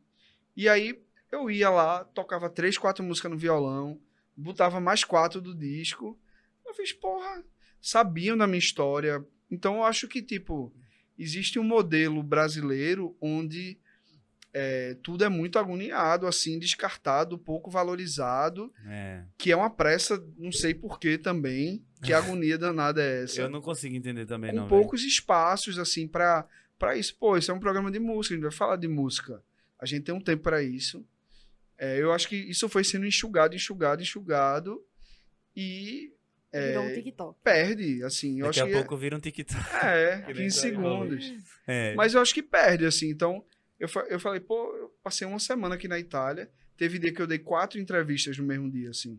Manhã, tarde e noite, assim. Uhum. Aí eu falei, caramba, eu fiz 16 entrevistas. Eu acho que isso foi o que eu fiz, assim, em cinco anos no Brasil. O que eu fiz na minha vida inteira, eu consegui fazer. Sabe? Tipo, numa Aham. semana lá. Então, o que é que tem, assim, no Brasil também que... E tal. Que é- onde é que mora esse problema? Aham. E eu acho que a vitória dos podcasts, que eu sou um, um cara que vê muito, assim, Uhum. é, eu acho que vem um pouco por isso. Pô, as pessoas gostam de, de saber, de conhecer as coisas a fundo. Então, pô, vai ter aquele papo ali. Pô, sei lá, eu gosto de Lula Queiroga. É, Tá lá um podcast, eu vou saber. Massa. Tem aqui, eu gosto de Cláudio Rabeca. Vou. Pô, tem uma hora e meia. Eu quero Passar saber a história dele. rápido, vou ali, sei lá, vou lavando um prato, vou fazendo as coisas em casa e vou ouvindo, é um papo massa, assim. Então, Sim. eu acho que o podcast tem um pouco cumprido esse papel que a mídia tradicional, E quando é não é nós, velho, É. pense num podcast arretado. né? não é porque eu tô aqui não, mas o apresentador, velho, aquele menino do podcast, como a galera vem me perguntar, tu não é aquele menino do podcast, né? Ah, Eu, disse, eu- eu acho que vou botar até na minha bio, aquele menino do a- podcast. aquele menino do podcast é Ia ser nóis. massa, né? É nóis, é isso. Ó, vamos pra safadeza. Tem algumas perguntas que eu não fiz, porque eu vi que tinha enrolado nessas perguntas que a gente sempre faz, Sim. que, que a gente chama de safadeza. E fica à vontade se você quiser responder ou não. É sempre uma. É, aí já é Deixa eu pegar. aquele bloco, né? Já É. que tá dentro, deixa. É, exatamente. Vou pegar o celular e a nossa, e a nossa IPA. Dá uma brindada aqui. Vamos é é? brindar, mano. Vamos brindar essa Agora. água aqui. É uma água Xiii. IPA. IPA. Eu Nossa, nunca tomei essa daqui. É boa, viu? É, Em milhões. de milhões. É, vamos lá. Eu vou, eu vou pegar de alguns artistas aqui agora. É, deixa eu ver. Eu adoro que vocês vêm aqui. Tem, tem todas as experiências. Já teve gente que veio comer o bolacha com queijo do reino. Foi.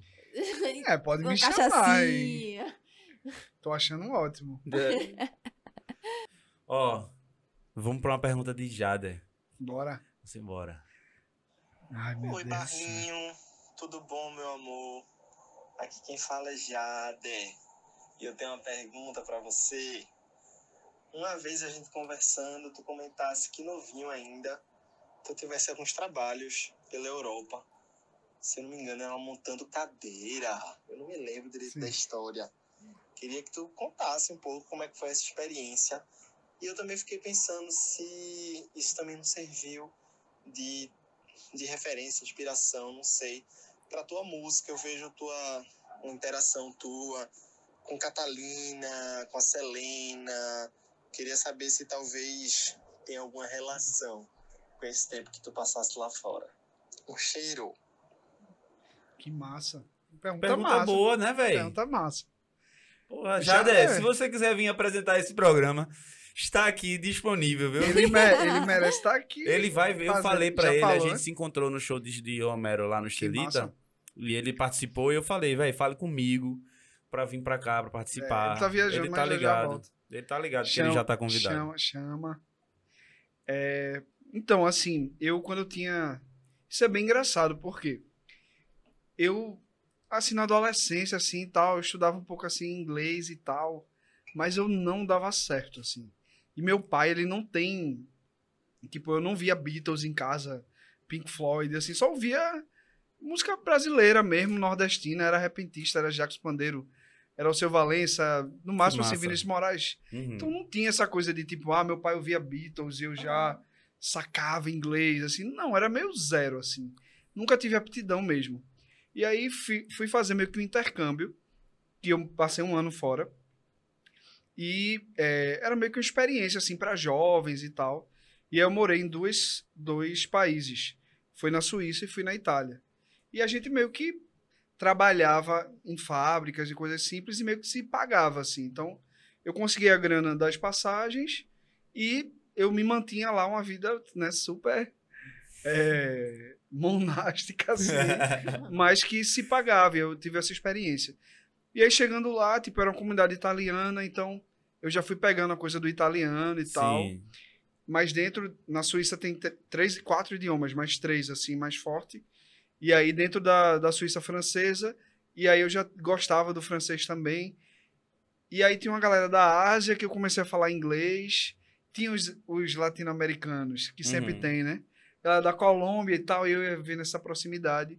E aí meio que eu passei de alguém que não falava nada, assim, para depois desse ano, falando bem italiano, falando bem no francês, desenrolando no espanhol e falando inglês. Então tua segunda língua foi inglês? Na verdade, assim, Foram as três de uma vez. foi meio que rápido, assim, e é meio que destravou, assim, eu me achava Uhum. não hábil, e de repente ali, vivendo e convivendo, tudo fez sentido. Que massa. A minha segunda voz, a minha segunda meu segundo idioma é o silêncio, mas eu tenho uma dificuldade da porra também, de falar. Ele de, tem. Eu de falo pouco, utilizar, Ele tem, De viu? utilizar, tenho Eu- assino dificuldades de, de utilizar meu meu segundo idioma. É, nunca tá só calado. né? É, mas, então, assim, foi massa pra mim, porque destravou essa coisa de aprender outros idiomas, assim, meio que abriu um portal pra mim, massa. E eu sempre gostei dessa coisa de viagem, de tal, eu sempre fui pesquisador de, muito, de muitas culturas musicais, eu sempre curti isso. E aí, quando eu tava no meio dessa viagem, assim, faz bastante tempo, era, eu acho que eu tinha 19 para 20 anos, assim.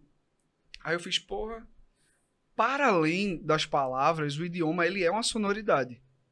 Então quando você fala assim, pô, love, é diferente de amor. Uhum. É diferente de amor, Uhum. amore. Cada palavrinha dessa tem uma, uma, Sim. uma energia que ela traz, um universo e tal. Aí eu comecei, pô, vou tentar compor aqui. E aí eu comecei essa brincadeira de tentar compor em outros idiomas. E isso foi virando uma coisa que eu fui começando a dominar e aprender e me relacionar, trazer isso para minha música, que eu explorei muito na banda que eu mais trabalhei assim antes do meu trabalho solo. Foi a banda Dessinée, que ela surgiu sobre isso, Aham. sobre tocar música francesa dos anos 60, nessa pesquisa sobre idiomas e música e tal do mundo. Então, tudo isso, né? Quando eu fui pro miocárdio, eu falei, pô, isso é importante, meu primeiro disco, assim. Eu quero trazer essa dimensão Uhum. também do Brasil como sendo um país que interpreta o mundo, que também dá sua visão. E Pernambuco falando para o mundo Exato. também, porque Uhum. nós somos um povo que consegue traduzir muitas influências de um jeito muito único. Uhum. Por mais que a gente tenha que problematizar toda a nossa estrutura, mas a gente tem uma diversidade cultural que ela vem de uma grande capacidade, assim. É, temos apagamentos que a gente tem que rever, mas a gente tem uma potência nesse lugar, assim, né? De conseguir absorver e transformar as culturas que nos formaram, assim. Isso é uma característica do Brasil, mas que em Pernambuco isso é muito forte.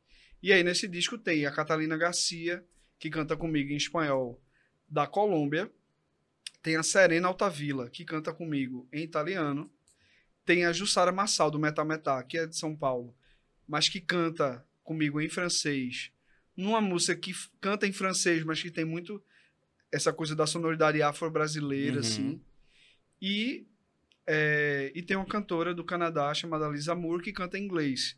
Então, nesse disco tem um pouco essa, esse caráter internacional, assim, que virou uma identidade também no meu trabalho, assim. Na semana passada, é, eu gravei a voz para um feat que eu vou fazer com uma cantora da Itália. Que massa. Também spoiler. Olha aí, galera. Hoje tá cheio de spoiler. É, Esse episódio tá- hoje Eu tá. gosto. Vai Eu entrando, gosto assim-. É. vai entrando aí, pra verdade vai saindo. É. Os spoilers vão caindo. É isso, galera. O- Contém spoiler, pai. Então, essa é um feat com a cantora é, Elase, que é uma cantora de Milão, da Itália, assim, baseada em Milão, e uma produtora musical, uma, né, uma mulher que produz, chamada Plástica. Uhum. Então, é Plástica e Elase, e a gente já conversava muito, porque eu gosto muito do trabalho de Elase, e aí surgiu essa música, pô, eu queria uma coisa, um- uma coisa brasileira nessa música, e me chamou.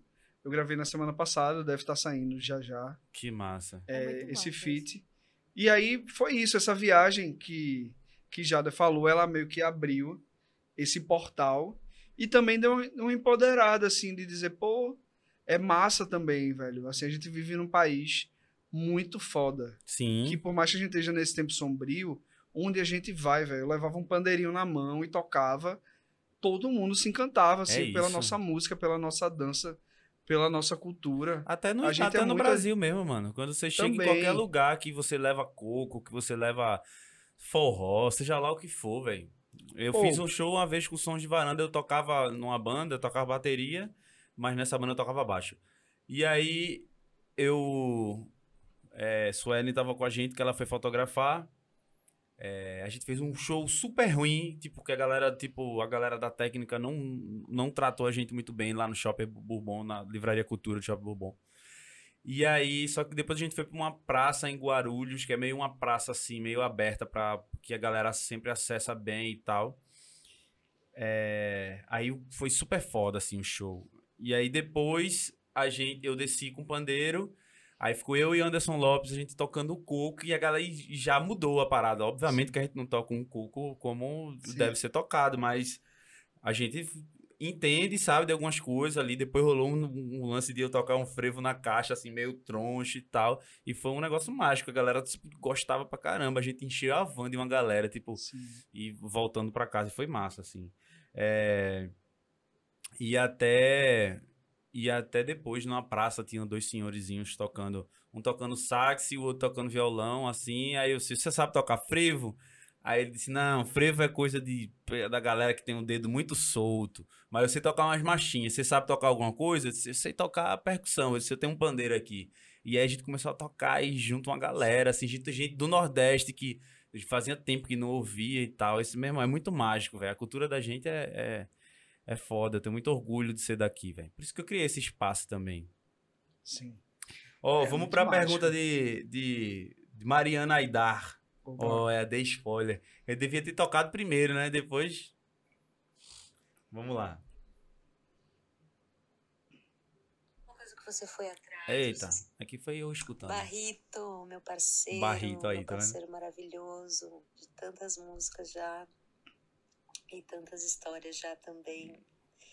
Feliz de estar aqui. E logo que, né, fui convidada a fazer essas perguntas, eu logo pensei em uma, que é a seguinte: você é um cara muito ligeiro, muito esperto, muito ligado assim no mundo, na música, né? Vamos focar mais na música, assim. Você é ligado em várias vertentes da música e dentro da música em várias áreas da música. A produção musical, que é uma coisa, né, que você vem fazendo lindamente, se aprofundando assim. Já, né, tenho duas músicas produzidas por ti, pelo Gui.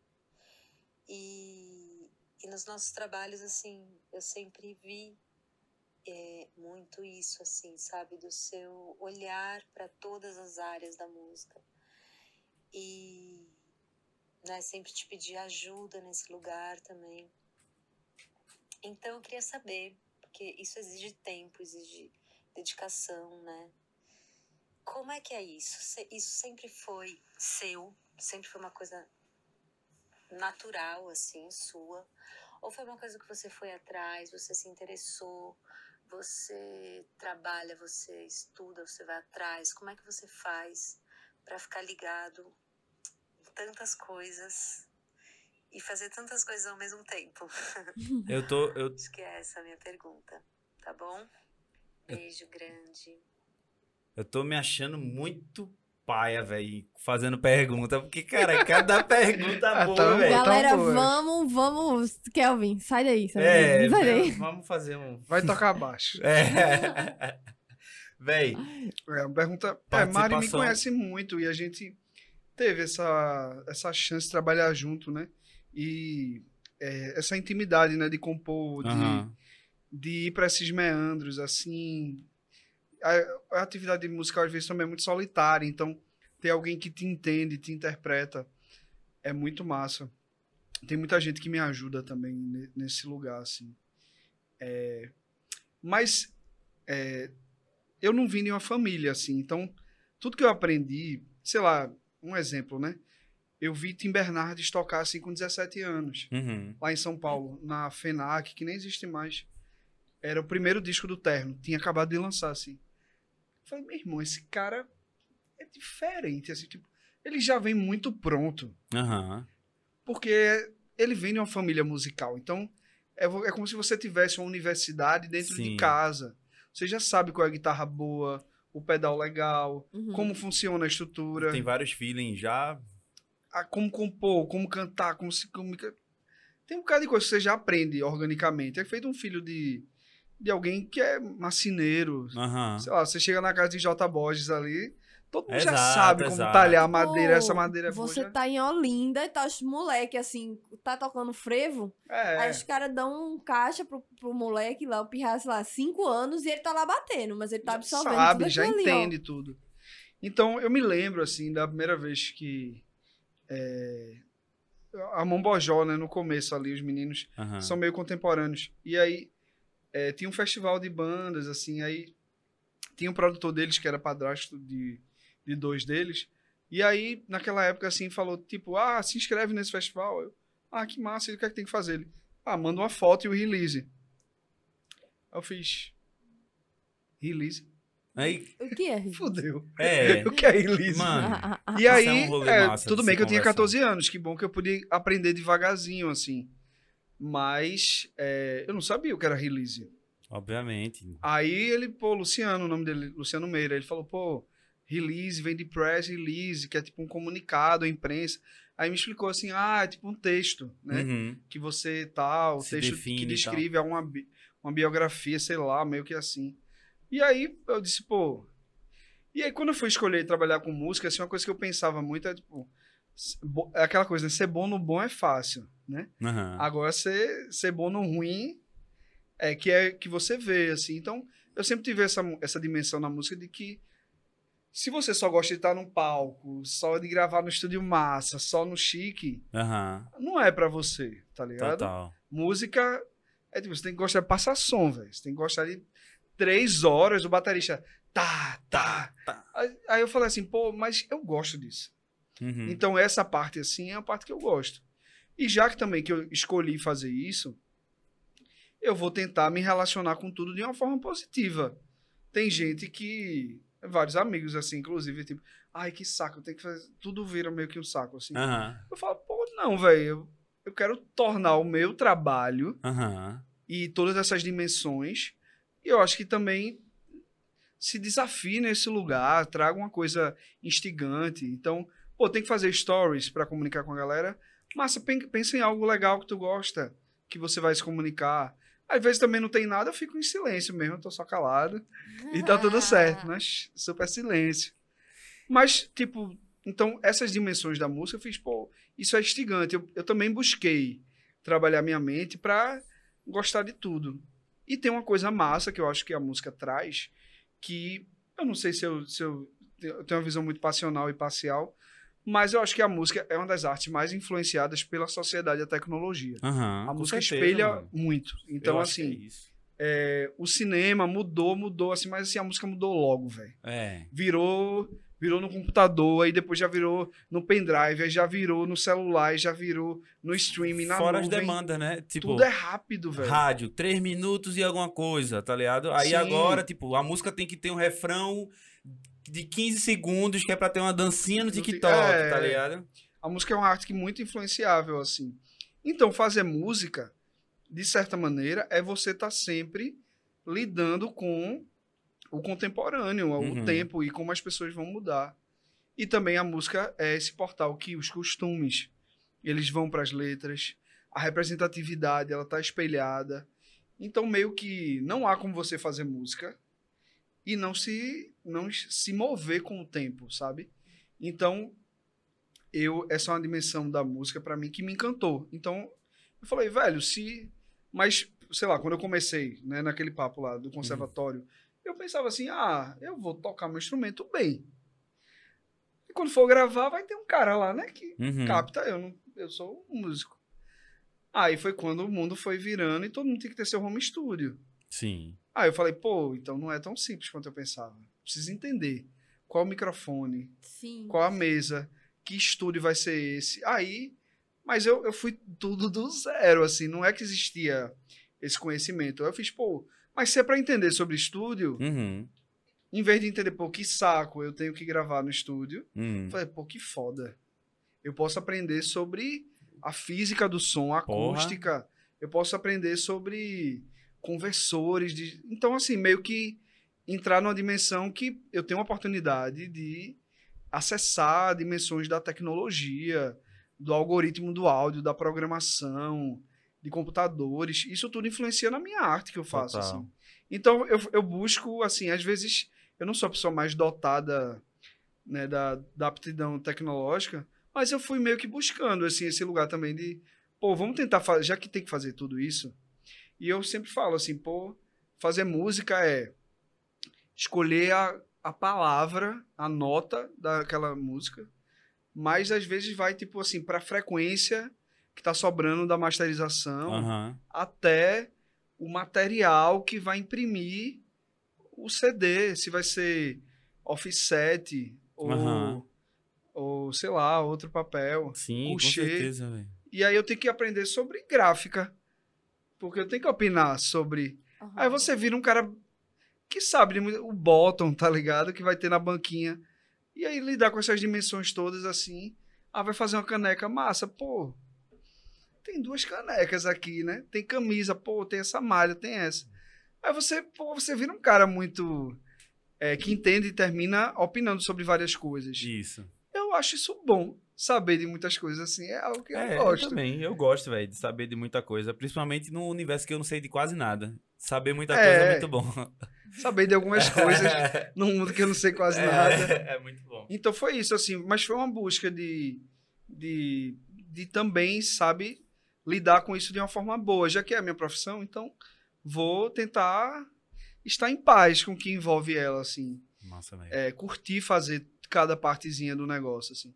E também quando eu tô sem saco, porque às vezes é muito cansativo, você tem que lidar com muita coisa, aí eu respiro, me acalmo, como Massa. diz Flora, respiro e me acalmo, e aí retoma para fazer as coisas na estiga, né? Massa demais. Obrigado, viu, Mariana, pela participação. Pergunta excelentíssima.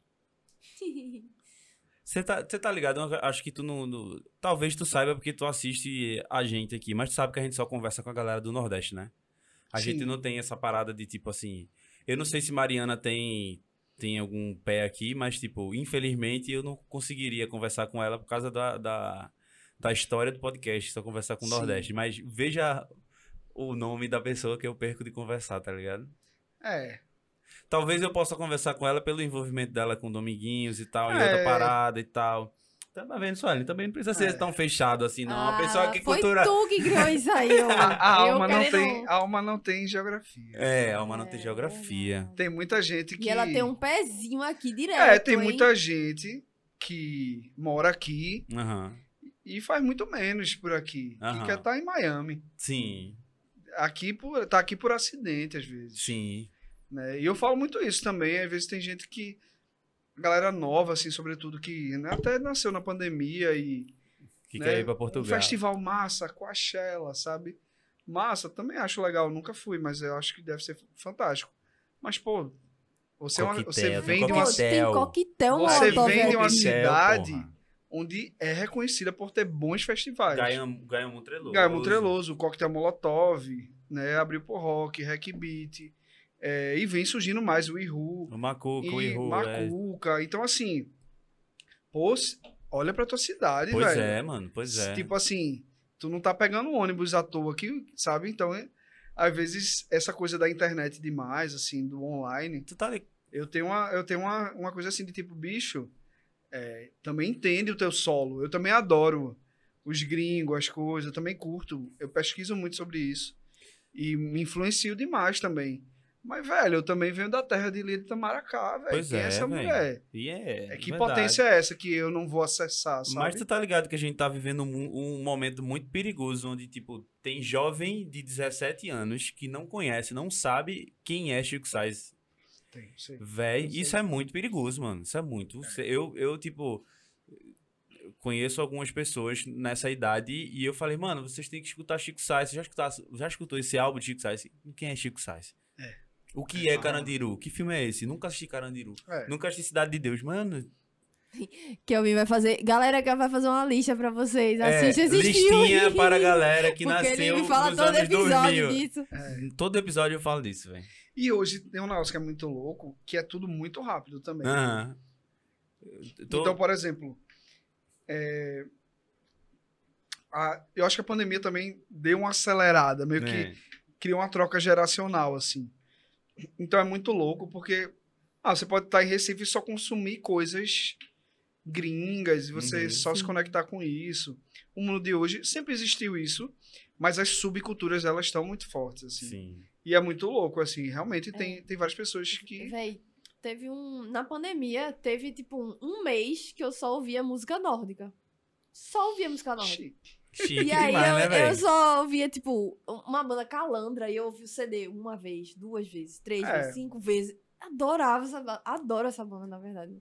É isso. É foda. É, eu fico nessas é uma experiências. muito doideira. loucas. E eu É, só tá consumi podcast. também. é. É Tu que fez o que na pandemia? Tu ficou fazendo o que na pandemia? Então, na, a pandemia, na verdade, ela.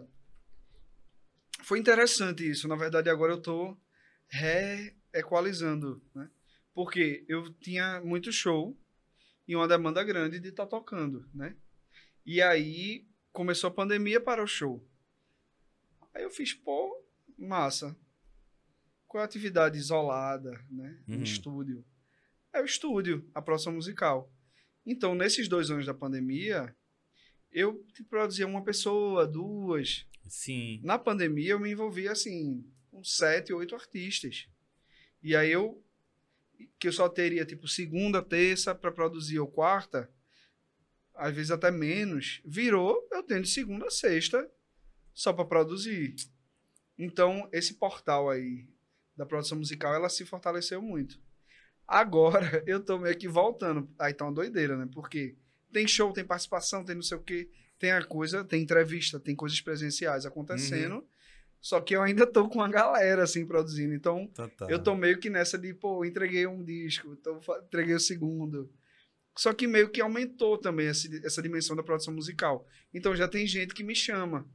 Aí agora eu tô um pouco equalizando isso de é, show e a produção Produção musical. musical. Que antes era bem mais show, assim, composição, que aí eu faço em qualquer lugar. Nossa. A produção musical também, mas é, deu uma aumentada na pandemia. Então, a pandemia foi um espaço para mim de composição, mas sobretudo de aumento assim dessa produção é, musical. Para o meu trabalho, eu fiz muitos singles, né? Eu não queria fazer disco na pandemia. Sim. E aí eu pude experimentar, né? Eu fiz parceria com o Ubuntu, né? Lá que é um produtor musical e DJ de Salvador. Depois fiz essa parceria com Marley Tom, que deu essas duas músicas, né? De novo. E é, Patricinha Maloqueira, que foi parceria com Shevchenko. Fiz essa música é, Ramblas, que é uma parceria com a cantora Ana Seton. E tem uma música que tá para sair, mais um spoiler. Opa aí, velho. É muito spoiler, pai. É, Contei spoiler esse. que é uma versão de poliamor acústica. Ah, que massa, mano. E aí tá pronta a música, a gente tá só fazendo um vídeo bonito assim pra ela. vou esperar um acústico com violoncelo aí, hein? É, tem outras- tem outras coisas, não se, tem só- violoncelo. se tu convidar só ela, ela não vai, não. Mas faz tempo que eu não Canibal conv... É. convid- Canibal. Meu Deus. Canibal chamou, ela não foi, não. Menino, e ele nem sabia. Aí eu nisso? contei a ele, quando ele veio aqui, eu falei, Canibal. Sabia que aquela menina que Ah. foi ela. Aí ele fez, é mesmo, se eu soubesse, eu não tinha nem vindo. De vergonha. não, é porque é É longa história. longa história. Longa história. Isso é papo pra um podcast inteiro. Aí quando Suelen estiver aqui, ela conta. É. é, quando me convidarem. É, É. Não, você tá barrada. É, Brincadeira. Vamos pra pergunta de Martins. Bora. O podcast de Martins. Olá, meus amores. Martins aqui na área. E deixa eu, vou, vou interromper Martins aqui, só pra dizer, Martins, venha-se embora pra cá, para de me enrolar, viu? Enrola muito. fazer uma pergunta para Barro, que massa. Barro é um amigo imenso, um irmão, um parceiro, um sujeito que eu tenho o maior carinho, enfim, ele é foda, atentíssimo. Às vezes a gente passa horas falando de música, falando sobre a vida. É muito bom poder fazer uma pergunta para Barro e es- estar com ele e estar na geração em que Muito NFT pra movimenta vender, tão, Tão, tão bonitamente. Então, nem NFT. Pois é, vamos lá. Barrito, é, você é um sujeito que visivelmente está inserido em vários contextos da música, da arte de modo geral.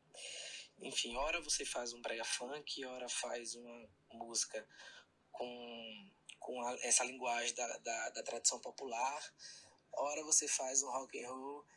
E eu acho isso muito legal, porque de alguma forma potencializa a sua, a sua persona enquanto artista, né? de ser essa pessoa que tá que consegue se movimentar em vários eh, lugares, né?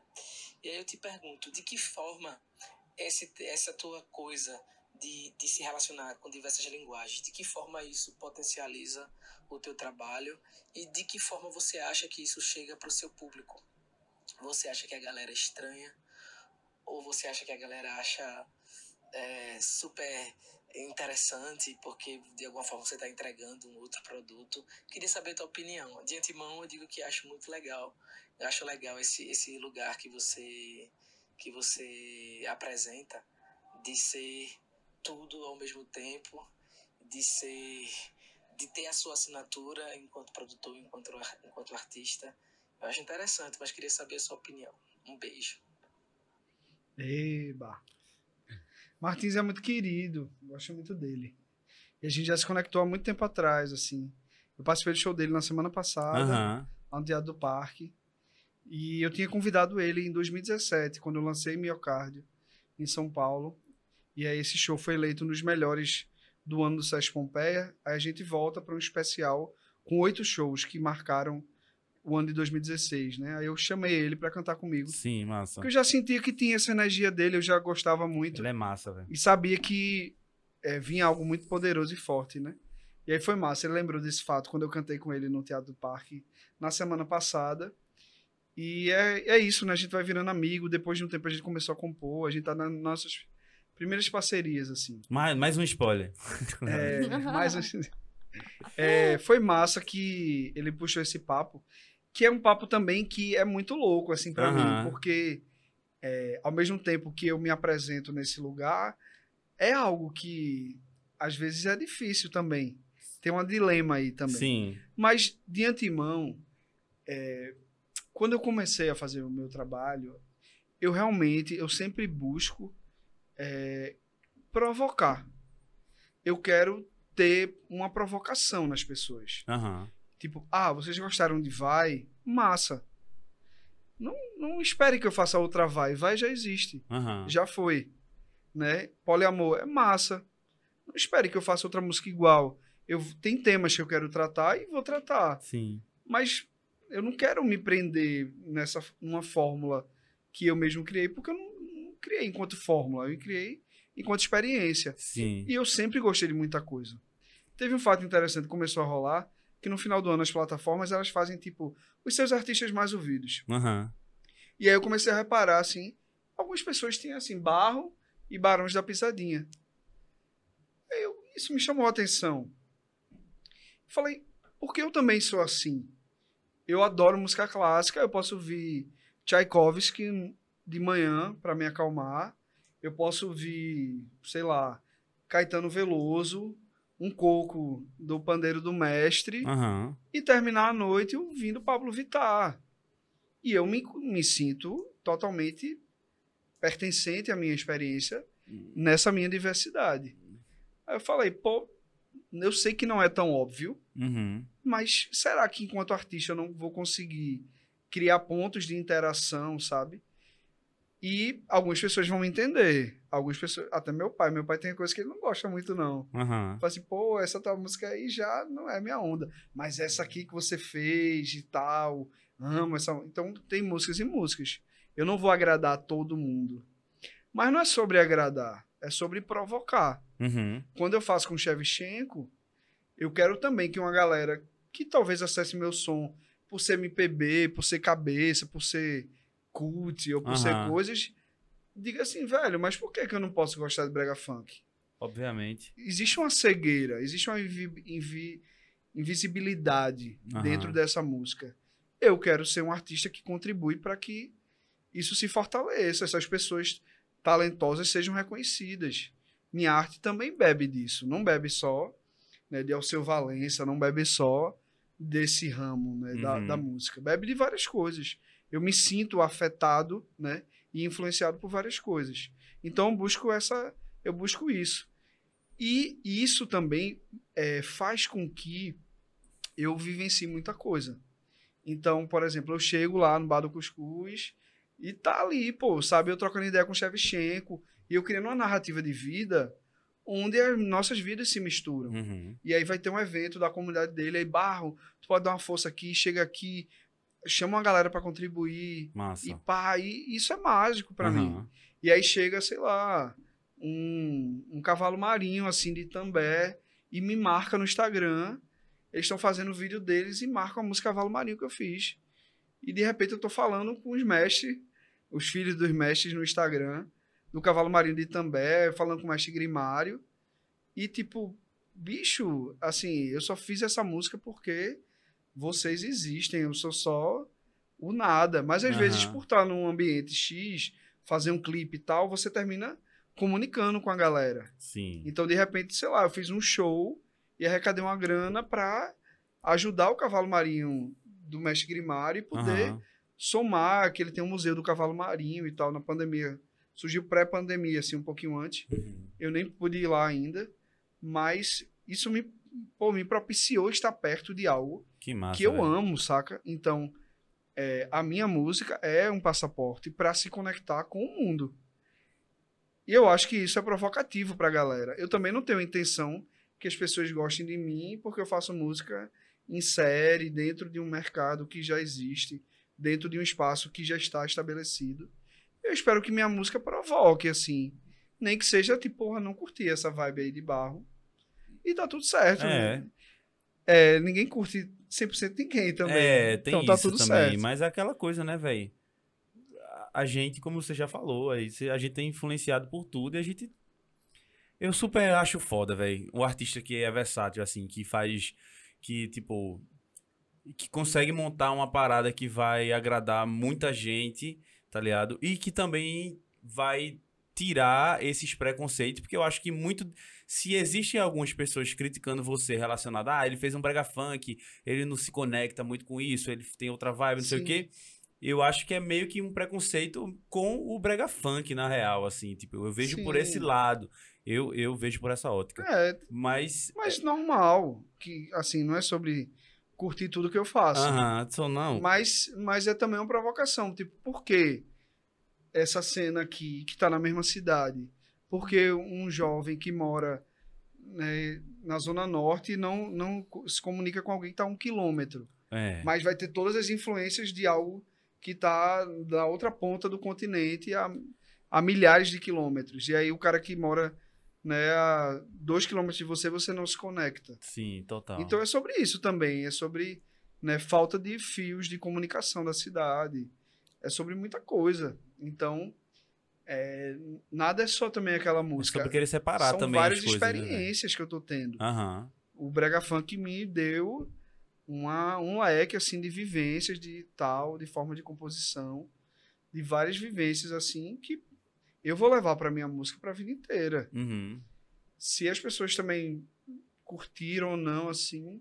Nem to... Os artistas que eu gosto, eles são provocativos. Aham. Tem fases que, sei lá, Caetano, Sérgio Gainsbourg, Bjork, essas galera assim que eu curto, eles são pop em algum ponto, mas Aham. eles são estranhos em outros.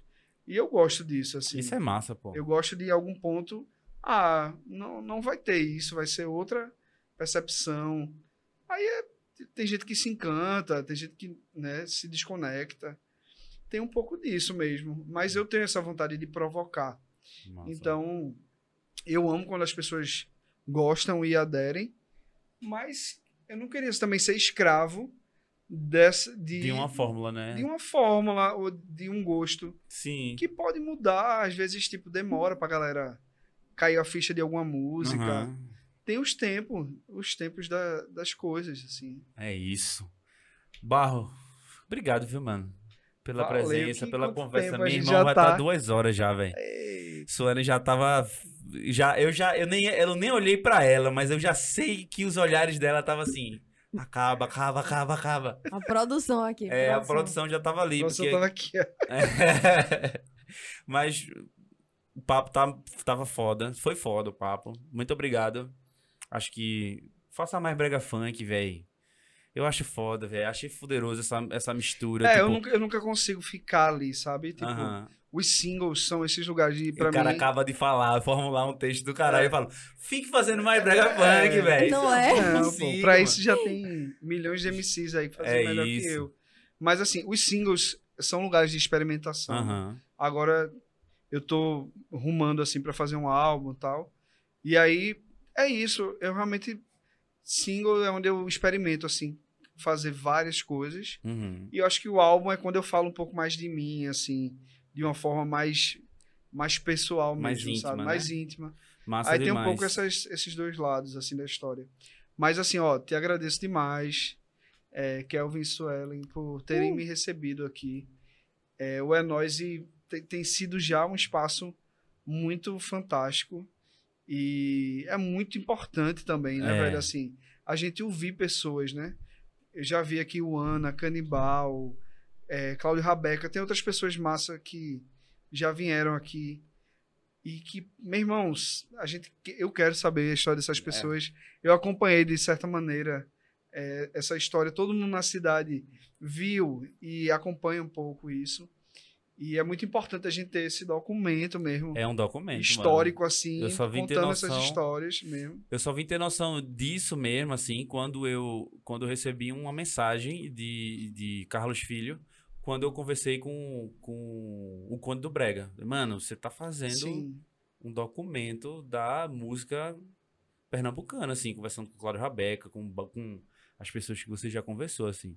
E eu, eu sou, eu, eu acho que eu me encontrei agora. Nogueira, que deve estar assistindo, falou isso pra mim, meu tio. E ele vai chorar de novo, É, vou Nogueira. chorar, eu chorei quando ele falou isso. Que agora eu me encontrei, eu acho que agora eu me encontrei. Eu acho que eu, eu, eu me vejo fazendo isso por um tempo, assim, tá Sim. ligado? O formato pode mudar por sim. uma questão de mercado, que a gente vai ter que ir, se- adaptando mesmo.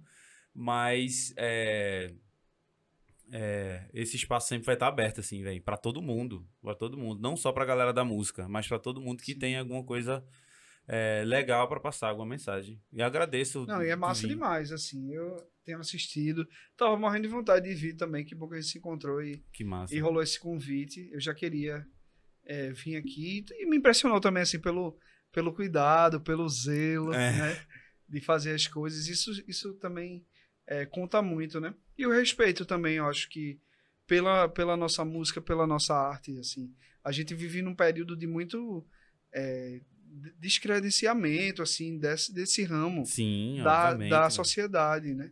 Então, um espaço que chega pô, e dá, né, trata bem, assim, isso é fundamental, né? E É muita foda. gente queria também esse espaço de, pô, de ouvir, de saber e tal. Então, agradeço demais aqui, foi um, um papo maravilhoso. Que massa, que massa. E espero que venham mais pessoas também é, que eu tô trabalhando, que tá aqui nessa cidade.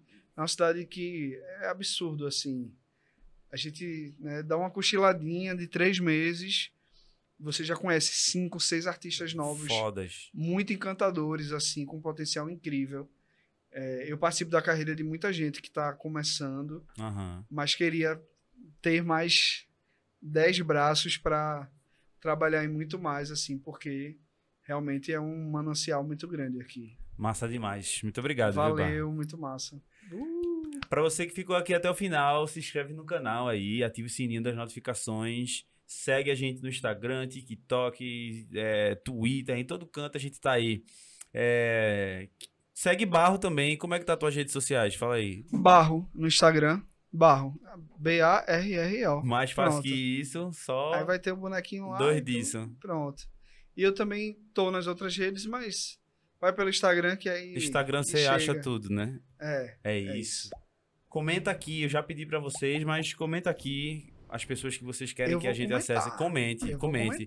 Comente e indique, pode, faça que nem Paula Brasileiro, que é- Foi. ela mandou, ela, ela veio pra cá e trouxe uma lista de pessoas aqui, ó, pra chamar e ela e tá guardada a lista, É. eventualmente eu não, peraí, tô com dúvida em quem eu vou chamar, deixa eu ver a lista de Paula. Então pode a mandar, minha listinha. faça a sua listinha aí. Wishlist. Faça a sua listinha também, bota aqui. Se você estiver assistindo a gente, bota aí, marca, tira uma foto, marca, marca a gente, marca barro.